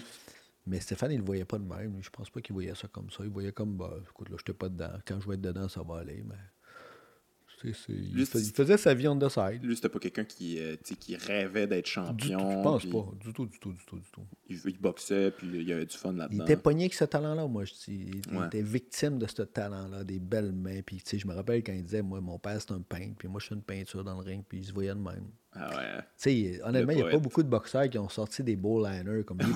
Pour les journalistes, c'était incroyable. Ouais, ouais, ça vendait un combat naturellement, ce gars-là. Il dit, moi, quand je marche au ring, c'est comme je marche vers la mort. Puis avec sa musique aussi, c'était un peu ça. Là. Ben ça, d'ailleurs, tu peux en parler un peu de, de l'ambiance de ces combats-là? Hilton Ouellette, euh, c'était quelque chose à l'époque. C'était dans les. Ça faisait longtemps qu'on euh, que ça n'avait pas rempli. C'était-tu le forum à l'époque? Moi, je pense que c'était le forum. Le premier, ouais, peut-être. Ouais, c'était le forum. C'était un peu les Anglos contre les Franco, la mafia contre les motards. Euh, il y, avait une ambiance survoltée. C'était plus gros que la boxe. C'est le premier où il y a eu le retour de Mambouché? Ah ouais, ok, c'était ça. Ouais, ouais, ouais, durant, durant la soirée, les eh gens sont tournés, puis c'est Maurice Montboucher qui descendait dans les gradins. Puis tout le monde savait c'était qui, j'imagine. Ouais. ouais, Probablement. Moi, j'étais moins familier que les gens de Montréal puis ces affaires-là, mais je l'avais vu. le soir même, on ne le savait pas, on l'avait su plus tard. Toi, comment tu avais vécu ça, cette soirée-là? Je veux dire, c'est énormément de pression. Puis tu sens que ça peut virer mal aussi. Là. Tu sais, je me rappelle de le combat de Butler qui, a, mal viré là, au Centre Bell, des fois, il y a des, ça sentait explosif quand même. Euh. Mais c'est des choses qui. Puis la, la, fin du combat aussi a été controversée, fait que ça aurait pu péter là, pour vrai. Si on commence juste à l'entraînement public, c'est des choses qu'on ne voit plus aujourd'hui. On se ramassait à Blue Barnes devant 2500 personnes à l'entraînement public. Mm-hmm. Où tu sentais que tu avais le clan Hilton, tu avais le clan Wallet, puis comme tu l'as bien dit, là, il y a du monde qui détestait Hilton, puis il y a du monde qui détestait Wallet. Fait qu'on s'enlignait dans une affaire de même. Conférence de presse, c'était ça aussi. C'est... Il y avait quelque chose de, de, profond dans ces promotions-là que, qu'on n'a pas revécu depuis. depuis de peut-être Pascal Bouté, mettons. Ouais, ouais, ouais. Mettons. Pascal Bouté, c'était gros, là. Ouais, ouais. Mais mis à part ça, là, c'était des moments magiques. On savait pas qui. Ceux qui étaient là avant nous avaient fait des cuissons Hilton. Ouais. Qui ont vécu ça aussi. Dino Clavette avec Alex. Il y, a eu, y avait des belles rivalités aussi. Des cigouins. Euh... Fernand Marcotte. Oui, Marcotte, euh, Melo Marcotte, exactement. Mais de l'ère, on va dire, moderne de, ces années-là, c'était des promotions qui étaient incroyables. Mais je, pense que c'est important d'en de, de, parler puis de s'en rappeler parce que, tu sais, je veux dire, ça, c'était le titre canadien. tu sais, c'était hallucinant. Depuis, on a eu des champions du monde, on est rendu habitué. on a des champions du monde, nous autres, il n'y a pas de stress avec ça. Mais crème, il n'y en avait pas à l'époque. là. C'était. Mais tu as juste à reculer, comme tu l'as dit, il faut s'en rappeler, ce que Spitzer faisait au Centre Paul Sauvé. Il mettait Gaétan Hart en championnat canadien contre un mhm. gars de Toronto, puis il y avait 7000 personnes à tous les, tous les mois. Il y a 5, 6, 7000 personnes à tous les mois. Puis il n'y a pas personne dans ça vraiment qui était proche de devenir champion du monde. Mais les gens étaient des fans de boxe. Ouais, ouais, ouais. Hart, c'est quand même quelque chose d'attachant. Ah, vraiment, vraiment. Moi, écoute, je ne sais pas pourquoi, moi. Moi, j'avais 9 ans, 10 ans à Jonquière, puis je demandais à ma mère Peux-tu aller acheter le journal? C'était le Montréal Matin, mais on l'avait notre journée en retard, souvent au Saguenay. Puis elle disait pourquoi? Je voudrais voir les résultats qu'il y a eu la boxe à Montréal. Puis là, je disais Gaetan Hart. Je, je, sais pas qu'est-ce qui m'accrochait dans ça, mais Gaetan Hart, il m'a accroché quand j'étais à Jonquière, quand j'étais jeune, imagine. Puis je me demandais pourquoi j'aimais ça. C'est quelque chose qui vient me chercher dans ce sport-là, bizarre. C'est comme le underdog. le travailleur, le, grinder. Qui va chercher son steak, comme, comme, il dit dans le documentaire. C'est ça, puis ça, c'est comme tu dis, c'est vraiment attachant. Puis ça vient nous chercher, ça vient chercher le vrai Québécois. On a parlé de Stéphane Ouellet, qui avait tout ce talent-là, qui est un peu poigné avec, puis il a, accompli des grandes choses parce qu'il avait ce talent-là, mais n'a pas nécessairement envie de devenir champion du monde. Mais comme avec lui, qui était son ami d'ailleurs, Eric Lucas, qui était toujours en sous-carte, qui n'avait pas nécessairement le, le, talent le plus naturel, hein, euh, qui a travaillé fort, fort, fort. Euh, j'imagine, j'imagine que ça devait le frustrer, lui, de voir Stéphane Ouellette qui est toujours à l'avant-plan puis qui ne prend pas son propre talent au sérieux pendant que lui est en train de tout donner. puis que c'est pas nécessairement. Ça n'a pas été facile au début, Eric Lucas. Ça pour différentes personnes, ça aurait pu les frustrer. Mais quand tu connais bien Eric Lucas, ça peut pas le faire. Ça n'avait pas d'effet sur lui. Ah C'est tellement un gars à sa place, un modeste, low profile, qui lui disait Moi, je fais de mon mieux. Puis en fait, il était reconnaissant parce qu'il disait sans lui, je ne serais pas là parce que la compagnie, la compagnie Boxer qui avait été mise sur pied pour Boxer, ben oui. avec 50, c'est une idée d'Yvon Michel qui était pour faire un peu comme euh, ce qu'il avait fait avec Leonard à l'époque aux États-Unis. Tu cherches des investisseurs et c'était les investisseurs qui faisaient la promotion de Stéphane Wallet. Et cette compagnie-là payait un salaire à Eric pour être le partenaire d'entraînement, le coloc à, Stéphane Wallet. Donc, il avait son salaire, il vivait de sa passion. Pas riche, mais cette compagnie-là, Stéphane Wallet, lui permettait de vivre son rêve à quelque part. Donc, puis quand tu connais, comme je me répète, mais quand tu connais Eric Lucas, c'est un gars qui n'envie pas les autres. C'est un gars qui est bien dans sa peau, mais à l'état pur. La définition d'être bien dans sa peau, c'est ça. Il avait l'air de le faire pour lui aussi, pour se dépasser lui-même. Puis Dieu sait qu'il le fait. C'est quand le moment où vous avez fait comme hey, c'est quoi? Il peut peut-être devenir champion, ce gars-là. Parce que j'imagine qu'au début, c'est pas, c'était pas le but. C'est comme on va le développer puis on verra bien. Mais à un moment donné, il y a un moment où probablement vous avez fait comme tabarnouche, attends un petit peu. là. Mais moi, je n'étais pas avec lui dans, ces, dans ce moment-là, mais, tu le voyais, j'étais fan. Évolué, là. Ben, je l'ai eu chez les amateurs. Moi, j'ai eu à mon gymnase à la fin de sa carrière amateur, il était avec moi. Puis. Euh, c'est sûr que c'est un gars qui, avait le cœur gros comme la terre, mais il y en a plein des boxeurs de même qui ont le cœur gros comme la terre qui ne réussiront pas. Ouais. Euh, je dirais que quand il est allé en France contre Tiozo, c'est aller puiser des affaires en dedans de lui qui sont nécessaires pour devenir champion du monde. C'est-à-dire, faut que tu on va le dire, faut que des couilles grosses comme la terre. lui, ils avaient. Vraiment, vraiment. c'est un monstre. Tiozo, pas favori. à l'époque, monstre. Tiozo était une superstar. ouais, superstar. En plus, euh, faisait mal. Ils ont, grimpé la catégorie de poids. Ils se sont battus. Ils ont payé plus Eric pour, euh, pour que Tiozo ne fasse pas le poids. Ah ouais. Il y avait tout contre lui. Là. Ouais. Allé au plancher en partant, puis allé dur au plancher. Oui. Il s'est relevé, puis il finit avec une ovation debout là-bas. C'est certain que quand tu rentres au pays, tu te dis Waouh, maintenant, si je baisse de catégorie dans mon poids, moi, je peux sûrement maintenir mon bout avec les bons. Roy Jones qui réussit pas à lui euh, Ouais. à, à le dominer comme il aurait voulu. C'est fou à quel point Eric Lucas a eu des victoires dans ses défaites. Parce que à l'époque, c'est ça, justement, Roy Jones, c'est comme superstar, il mettait knock-out tout le monde, et là, il était pas capable, il avait de la misère à, Ouais. à lui faire Fait mal. que ça, c'est des, défaites qui sont. euh, c'est des défaites qui deviennent des tremplins, d'une certaine façon. Quand tu as confiance en toi, puis quand tu es un athlète qui est honnête, qui est sincère, qui fait qu'il le fait pour les bonnes raisons, et Eric Lucas, ça a tout le temps été ça. S'il donne sa parole qu'il va être là, il va être en avance. Il sera pas en retard. Eric Lucas, on fait des blagues. Eric Lucas est tellement arrivé en avance à l'entraînement qu'il doit avoir passé deux, deux années dans son auto à attendre. Mais tu sais, ça donne une indication de la personne. Quand il s'engage, il s'engage. Ah, je suis pas surpris. Ouais. Est-ce que c'était surprenant quand il est devenu champion du monde? Parce qu'il avait perdu contre Glenn Catley euh, avant. Puis Il avait perdu je sais pas comment ça s'est passé, ça. Pourquoi euh, il s'est retrouvé dans cette position-là? Parce que ça faisait pas longtemps qu'il avait perdu par knockout euh, contre Glenn Catley. Est-ce que c'est parce qu'il y a une- il y a un adversaire qui a tombé ou, euh, ou c'est juste c'est la Non, en fait- WBC qui a ordonné ça? On était, euh, on était avec des. Il s'était battu. euh, Catley nous avait battus dans Ouais. un combat de, de titre in- international, de quoi de même. Puis, Catley se bat contre Dingan Tobela. Il gagne. Donc, contre Richie Woodall, qui est c'est ça contre Richie Woodall. Ça peut. Puis, euh, on fait un purse bid. C'est Ok. Catley est obligatoire. On est obligatoire à OK. Et c'est le groupe de Catley qui gagne le purse bid. Le combat doit avoir lieu à- à- en Angleterre, Ah ouais. à Bristol, chez Catley. Ils n'ont pas déposé l'argent. Donc, le combat s'est transféré à Montréal. Ils n'ont pas déposé l'argent. Non. Il y a- un problème. Ils ont oublié. C'est souvent, ou finalement- C'est encore fréquent aujourd'hui. C'est- Tu, tu fais une enveloppe, tu déposes un purse bid, tu avec 10% du montant, Ouais. mais tu dois remettre le montant qui est un montant minimal dans les semaines qui suivent pour garantir le combat. C'est ça qui est arrivé avec Beterbiev aussi? euh, Oui, dernièrement, exactement ce qui vient de se passer. Ouais, ouais. la semaine passée, exactement. Donc, euh, le combat s'est transféré au Canada. OK. Euh, puis, évidemment, Eric, sa bourse n'était pas aussi intéressante qu'elle aurait été en Angleterre. Mais là, c'est nous qui sommes les promoteurs. Fait qu'on s'est dirigé chez Bob Miller, qui venait d'ouvrir son camp d'entraînement juste euh, euh, au nord de New York. Puis, tu sais, on a eu un camp d'entraînement qui était impeccable. Impeccable, où Eric, là, il a cru du début jusqu'à la fin, où il a fait tous les sacrifices nécessaires.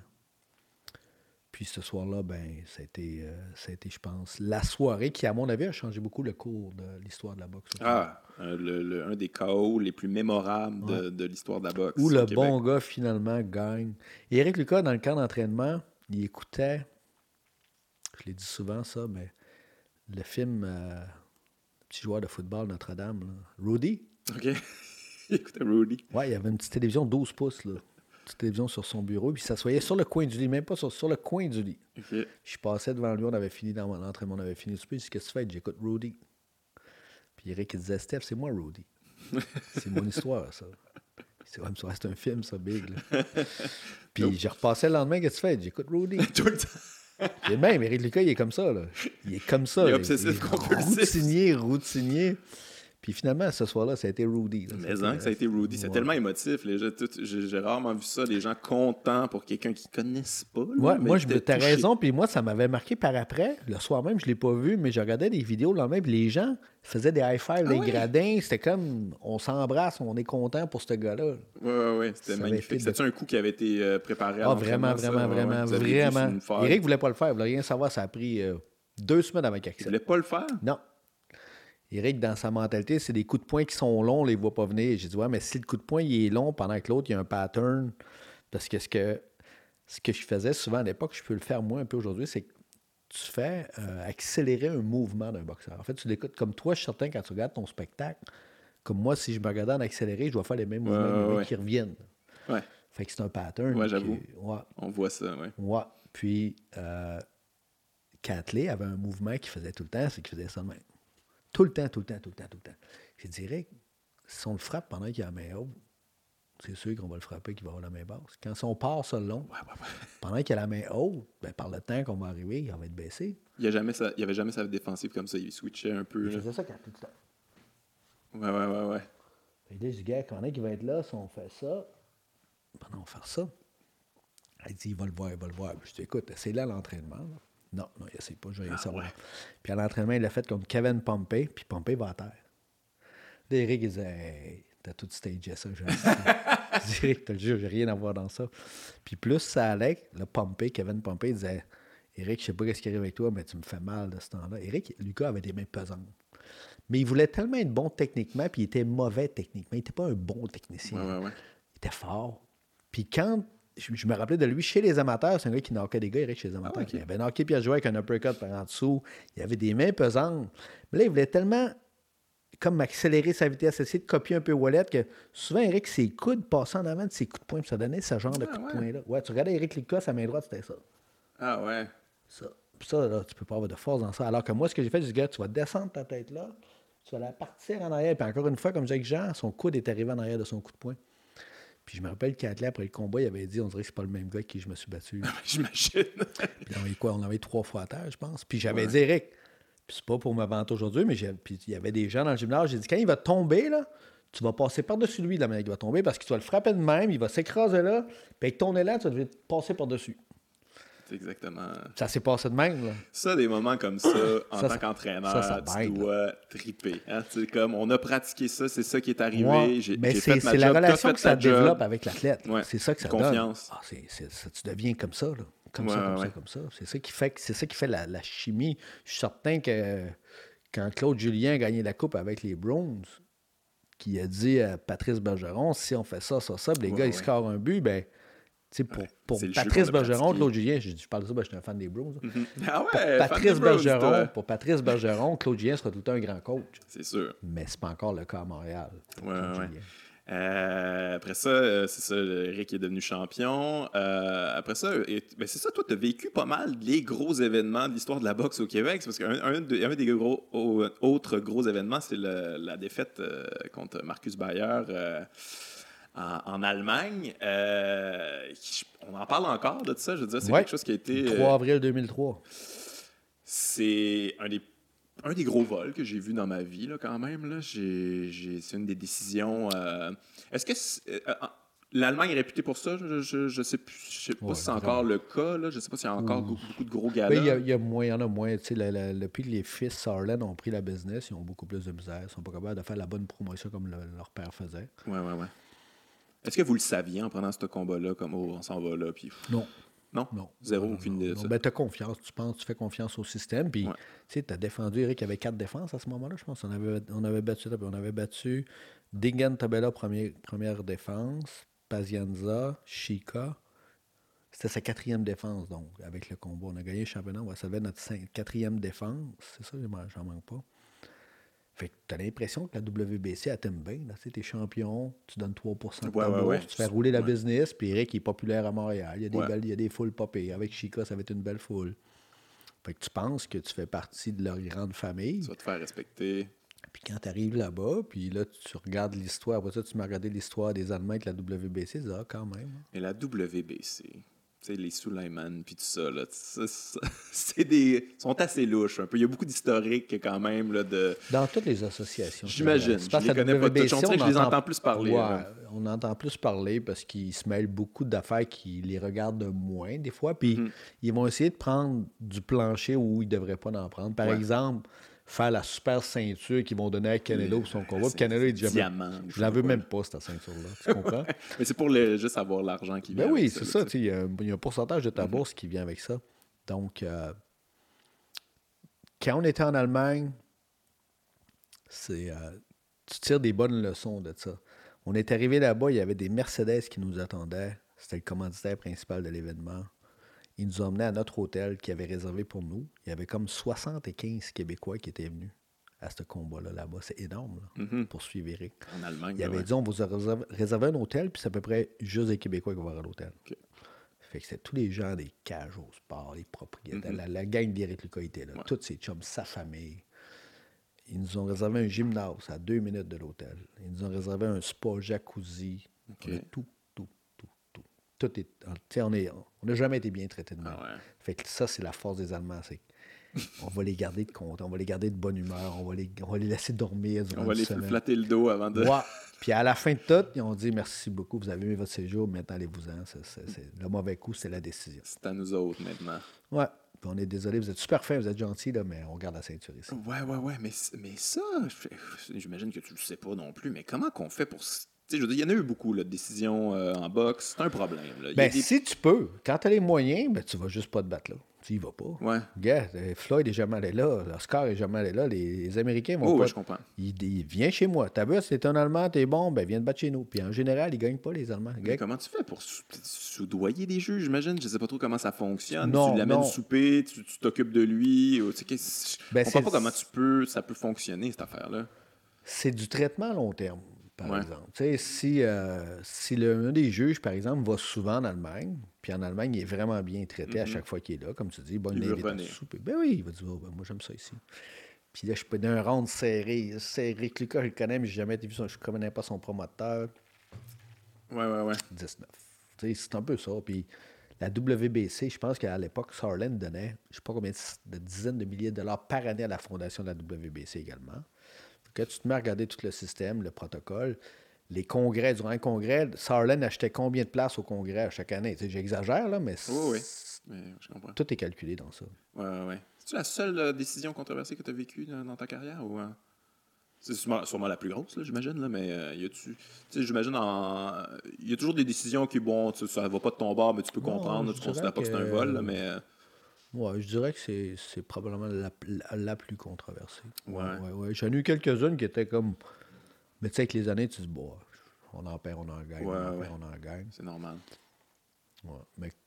Puis il y a des fois, par contre, où c'est peut-être moi, avec mon boxeur, qui a brisé le parti aussi. Ça, c'est le fun. Ça, c'est vraiment un feeling avec Alain Bonamy en Angleterre. Quand il s'est battu, euh, on était. Il y avait moi, Bob Miller, Alain Bonamy, contre 8000 personnes qui rentrent au York Hotel, je pense. On se bat contre euh, Adrian Dotson, qui est promu un très bel avenir. Gaucher, slick. Prospect. Ouais. Puis on, se, va là pour le titre du Commonwealth. Puis on perd le premier round. On va au plancher au troisième. On perd le quatrième, cinquième. On va au plancher au six. Mais les bons amis, tough, tough, tough. Puis je vois de l'autre bord qui commence à baisser. Dotson est fatigué, est épuisé mais il fait quand même encore bien. Il nous bat quand même. Là. Mm-hmm. Et il baisse, il baisse de régime. Puis là, il nous reste un round. Il reste un round. Ça passe, ça casse. Puis on ne gagne pas au point, non. Pas proche. Je dis, Alain, écoute, ce round-là, là, tu vas courir après lui. Tu marches pas, tu cours.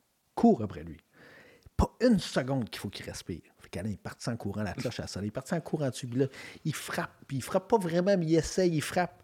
L'autre, il était épuisé, épuisé, il s'est baissé, puis il a mordu Alain. Il a mordu. il a mordu, Alain s'est reculé, puis il a fait Ah! Puis là, t'es sur l'écran géant, puis le gars, il comme se fait prendre en mordant Alain. Puis Alain, il a tout le signe des dents. qu'on a gagné par disqualification. Ah ouais, j'étais pas au courant de cette histoire-là. Ouais, au 12e round. Fait que, on a battu, puis là, tout le monde. Là, tout le monde s'est.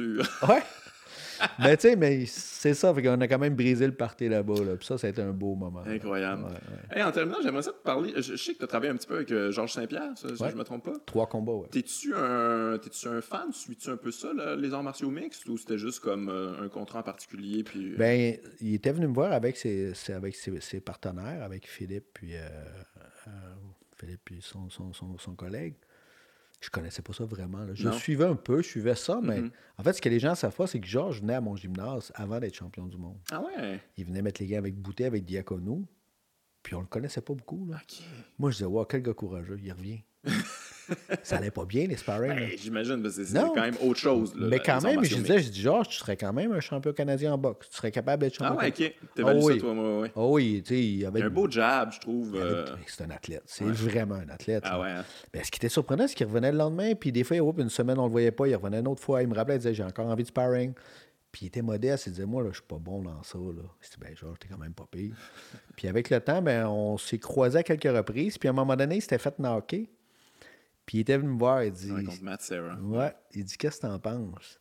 Ben, je dis Moi, je pense telle affaire, telle affaire. T'as fait des petites erreurs là. Fait qu'il m'appelait de temps en temps de même pour des, des, trucs un peu au niveau de la boxe. Puis jusqu'à un moment où il a dit Pourrais-tu me préparer pour ce combat-là? C'est son combat de retour contre Diaz. Ouais, ouais, ouais. Non, avant Diaz, c'était Condit. Ouais. Condit le premier. Diaz, qui est un vrai boxeur. Puis après ça, le, le, le gars avec la barbe. Là, Euh, qui, existe, ouais, qui existe plus aujourd'hui. Ouais, ouais, il prenait des stéroïdes, lui. ouais. Ben, Georges, il m'avait raconté des choses là, c'était intéressant sur les stéroïdes, justement. Il avait dit, tu sais, tu le sais maintenant, quand tu t'entraînes avec un gars qui a pris des stéroïdes. Tu le sens, ouais. Oui, il dit grand. Il, dit, il y a un bruit. Là, Puis oh, ouais. tu sais, s'il n'y a plus accès à ces, stéroïdes. Georges, il disait, si le gars il est plus fort que moi physiquement, là, c'est parce qu'il est sur du stock. Parce qu'il dit, personne n'est plus fort que moi. Je suis plus fort que tout le monde. Il dit, je suis une force. Tu sais, il dit pas pas prétentieux de même. Là. Mais dis-moi, là, je sais qu'à 170, 170 livres, il n'y a personne fort comme moi. Je suis d'un top, top. Fait que si tu es vraiment plus fort que moi, c'est pas normal. Puis si après quatre semaines, tu es encore plus fort que moi, on va le voir. Mais il dit après quatre semaines, il dit quand je les sors comme des guenilles, c'est parce qu'ils étaient sur stock, les gars. Puis quand ils se battent avec eux autres, ben lui, il l'entend. Il dit là, il l'entendait gronder contre lui. Quand j'étais au sol, il dit il grondait. Je dis, oh, comme un cheval. Ouais, exactement. Mais ah c'est un, athlète impressionnant. Ouais, j'ai envie de te poser cette question-là, justement. C'est quoi le. C'est qui le plus grand athlète avec qui tu as travaillé? C'est-tu Georges? Parce que j'avais posé la question à Marc Ramsey, puis il me disait que c'était Jean-Pascal. Puis lui, il entraîne quand même Béterviev. Il me dit non, Jean, au niveau athlète, quelque chose. Toi, c'est qui l'athlète le plus naturel, tu sais, euh, qui, qui, qui c'est un outil euh, incroyable avec qui tu as travaillé? Tu as travaillé avec des, quand même des tops. Ouais, mais je obligé de dire Georges. Ah ouais, j'imagine. Moi, je pense que Georges. Ben, Georges est le meilleur de tous les temps dans son sport. Je pense qu'il est le meilleur athlète, tout sport confondu, en termes de performance. Mhm. Parce que faire 25 minutes dans un combat, ils font 25 avec 4 minutes de repos. Puis là-dedans, tu as des contractions physiques musculaires, musculaires maximum. Tu fais de la lutte au sol, là, ah, tu bloques ta respiration. Puis tout d'un coup, tu te lèves, il faut que tu danses. les rounds sont 5 minutes, c'est quoi cette affaire-là? Avec 4 minutes de repos quand tu penses à ça. C'est fou. C'est inimaginable comment que ce sport-là est difficile, puis il faut que tu performes dans beaucoup de départements. Mm-hmm. Donc, il est excellé en lutte, il est en judo. C'est un, un, gars qui a un équilibre exceptionnel, coordination. Puis, où ça devient intéressant, c'est sa transformation quand il marche au ring. Quand il te compte ça, tu dis Wow! Tu sais, il dit Durant les derniers entraînements, on est un groupe. On, est, on est au TriStar. Il y a son gars d'Australie qui est en Jiu-Jitsu, en ci, en ça. Il y a le lutteur. On est toute une gang de coachs. Puis on fait tout un 2-3 minutes avec lui. Tu sais, on, Puis ça a bien été, c'est beau, bel job d'impact, c'est cœur. Hein, c'est belle fun. Puis là, genre, il se promet, il dit Fuck, I'm a fucking coward, I'm this, I'm that. Moi, je dis à, à Firage, je dis que tout va bien? tout est normal. Ah, de même. puis genre, j'ai dit, quand le gars, euh, le monsieur qui écrit GSP Time, quand c'est le temps de marcher au ring, il vient dans le vestiaire et écrit This is GSP Time. Il dit, moi, je m'arrange pour être devant mon, devant mon miroir. Là. là, je sers mon bandeau. Là. Son petite affaire. Là. Il dit, là, je deviens invincible. Mais ah, ça commence juste là, moi. Mais il dit, là, quand j'essaierai ça, il n'y a plus personne qui peut me battre. tu sais, ça, c'est la beauté d'exprimer ses peurs, ses craintes, puis les canaliser, puis dire Là, je m'en vais livrer une performance. Ah, quelle histoire incroyable. Ah, c'est beau, Georges C'est de toute beauté. Puis je trouve ça intéressant que tu aies travaillé avec sur la boxe, puis que ça, a été un athlète qui a respecté la boxe. Parce que euh, je sens que ça a été une grande partie de son succès. Tu sais, quand Georges s'est mis à utiliser son jab, ça a été un des premiers dans les arts martiaux mix à utiliser le jab, puis ça fonctionne. Je veux dire, ça stoppe des attaques, cette affaire-là. Là. En UFC, ils sont des très, très mauvais boxeurs. Ben oui. J'ai toujours trouvé ça. Ils peuvent pas boxer non plus. Ils peuvent pas à cause de leur position. C'est. Ouais, Parce qu'ils se battent tous de même pour éviter des coups de pied. Des coups de pied, parce que ça fait mal, le coup de pied. Mais tu peux pas boxer avec des mêmes mains. Si tes mains là, tu peux boxer. En fait, tu boxes comme tu conduis une voiture. Mais tu peux pas conduire une voiture de même. Non. Mais regarde, les gars de UFC, ils sont beaucoup comme ça. Fait que tu peux pas avoir de fluidité avec des mains de même. Puis Georges, dans le combat, il était capable de s'enligner de même. Moi, je le voyais, il se transformait dans le cas, il faisait ça. Là. Ah, il va, il va boxer, là. Pa, pa, pa, pa se replaçait, checkait ses coups de pied. Ah ouais, il fallait faire un switch. Ah, il est brillant, genre, il est capable de tout canaliser ça. Aussi, il tournait bien ses épaules de même, là, il pouvait jabber plus loin. Ouais. Puis un jab impressionnant. Il avait un plus beau jab qu'une majorité de boxeurs. Un beau petit piston, là. Ouais. ouais, Puis un athlète pur, un vrai athlète pur. J'imagine que toi, c'est la première fois là, que tu entraînais des, des, athlètes d'arts martiaux mixtes. ça, doit être complètement différent. Tu, peux pas ben moi, je les travaille, mêmes affaires. Moi, je travaille pour Firaz. Tu as raison. Moi, c'est Firaz. Il venait, il venait à mon gymnase en même temps. Je disais là, moi, je vais faire des affaires, tu me diras si ça a de l'allure ou pas. Ben, dis, gars, ça, il faut faire attention. Il faut tout le temps penser qu'il y a un coup de pied qui peut arriver. Fait que, Ce mhm. qui est beau en boxe, quand tu passes en dessous d'un coude, là, en boxe, là, tu passes pas en dessous d'un coude en, en, UFC, tu vas finir avec un coup de genou. Fait que, Il y a ça, l'adaptation, mais ce que j'ai aimé, c'est qu'à mesure que j'écoutais des combats avec eux, que je regardais des combats, là, je comprenais des choses. Là, dis, gars, là, il a passé à un cheveu de réussir ça. Là, il a passé là, il était en train de préparer ça. Ça, je ne le voyais pas. Maintenant, je suis capable de le voir un peu plus, comme quand Ronda Rossi elle a perdu contre euh, Holm, qui est une boxeuse. Ouais. Ben, si tu regardes le combat aujourd'hui, avec un spécialiste, comme trois fois, là, trois fois Holly Holm était à ça d'être strike-out. Là. Ça, là. Puis elle s'est défaite d'une petite affaire. Mais ça, nous, vu qu'on n'est pas des spécialistes, on le voit pas tout le temps, ça. Ouais. Mais quand tu l'écoutes avec un spécialiste, ce gars-là, là et là, c'était presque à la perfection de Ronda Rossi. Puis elle a passé une catastrophe. Finalement, ça virait en catastrophe. Ouais, ouais, ouais. C'est un sport qui est très, très complexe. Est-ce que c'est quelque chose qui t'intéresse, toi, euh, entraîner d'autres athlètes? Euh, parce que j'imagine que Georges est un des rares qui a les moyens d'aller dans tous les départements puis euh, pouvoir s'entraîner comme à un haut niveau de, de, de plusieurs bon, on, sortes. On en a eu quelques-uns, mais évidemment, tu sais, tout le monde parle que de Georges parce qu'il est ce qu'il est. On en a eu d'autres qui n'ont pas eu le même succès que lui, mais c'est un sport qui est très, très dur. Euh, ce qu'il fait présentement, Dana White, il fait la même chose que Don King faisait à l'époque. Oui. Il signe un paquet de gars. Ils les a tous. Puis les gars se battent les meilleurs contre les meilleurs tout le temps. Ouais. Ils sont pas super payés. Puis, ça, ne dure pas longtemps. Exactement. Ça dure pas longtemps. Oui, oui, oui. Mais c'est le fun pour les fans. Moi, je suis un fan. Ah, ben moi, j'ai tous les combats que je veux tout le temps. Tout le temps les meilleurs combats. Les meilleurs contre les meilleurs. Puis c'est ça que la boxe devrait refaire beaucoup plus. C'est vraiment difficile d'avoir euh, d'avoir les combats qu'on veut. Hey, parlant, de, parlant de ça, en terminant, après ça, je te laisse. Euh, parlant de combats qu'on veut, toi, comment tu vois ça, la revanche euh, Tyson Fury? Contre Deontay Wilder. Comment tu vois ça, se dérouler? Qui était, le premier combat était absolument incroyable, un des combats de l'année. Comment tu, comment tu vois ça, toi? Comment tu entrevois ça? Je veux euh, avoir ton avis d'expert. Tyson Fury est extrêmement bon. Ouais. Il est fluide, il est détendu. Défensivement, il est alerte. C'est un géant. C'est un génie aussi. ouais. Il est bon, il est brillant, il est dur à boxer. Euh, Wilder, ben, il l'a dit, on l'a vu contre Ortiz. Il dit avec moi, ils sont obligés d'être concentrés pendant 36 minutes. Moi, j'ai besoin d'un coup de poing. Une petite affaire. Ouais, une faille. La manière dont Furry s'est relevé, parce qu'il ne méritait pas de faire par ma corde dans ce combat-là, il s'est relevé comme quoi, The Undertaker. Ah, ça n'a pas d'allure. Il s'est relevé, puis l'arbitre a été bon. L'arbitre a été ah, oui, bon. moi j'aurais arrêté ça tout de suite. Fait, ah, puis personne n'aurait blâmé. Ouais. Personne oh, n'aurait oui. blâmé, mais j'ai des doutes que Wilder euh, pardon, que Furry peut refaire aussi bien. J'ai des doutes. Surtout que ses dernières performances étaient. Non, c'est ça, c'était pas facile. Plus ou moins impressionnantes. Sa coupure à son dernier combat. Wilder est sur une belle lancée. J'ai des doutes. J'espère. Mon cœur est vraiment avec Furry parce que c'est le meilleur boxeur des deux. Mais l'athlète de Wilder comme athlète est vraiment impressionnant. Ah, c'est une machine. C'est une machine. Impressionnant. C'est pas parfaitement, euh, techniquement non, parfait. Non. Mais, mais, ça aussi, ça revient souvent, et pas techniquement parfait, mais comme. Je veux dire, il faut rentrer les coups, puis lui, il rentre, puis, c'est fini après. C'est son encadre contre Ortiz, c'était impressionnant. Là, comme, ben voyons non. Il est en train de manger à voler de sa vie, puis ouais. d'un coup. Fini. C'est fini. Plus de lumière. One shot. Ouais. One shot, puis je sais pas si tu as vu les replays du coup de poing. Tu te demandes même comment ça se fait que le cerveau n'est pas cassé en arrière de ce coup ah de non, poing. Ah non, la, la soirée qui fait psst de même. C'est incroyable. Okay. Je sais pas. Ok, fait que toi, J'ai peur, peur, peur, peur pour Furry un peu ce qu'on Ouais, je pense, je, je, pense, je pense de ton côté aussi. Ouais. Eh ben, merci Stéphane, c'est vraiment intéressant. Ouais. Merci d'avoir pris le temps, d'avoir raconté toutes tes anecdotes. C'est toujours euh, passionnant pour ouais, moi. moi j'ai l'impression de compter les mêmes affaires tout le temps. Là. Ah ouais? ouais moi je connais pas toutes tes ouais, anecdotes. c'est ça, ça puis les gens euh, non plus. Fait que c'est un plaisir. Ben, moi aussi, pareillement. Merci Stéphane.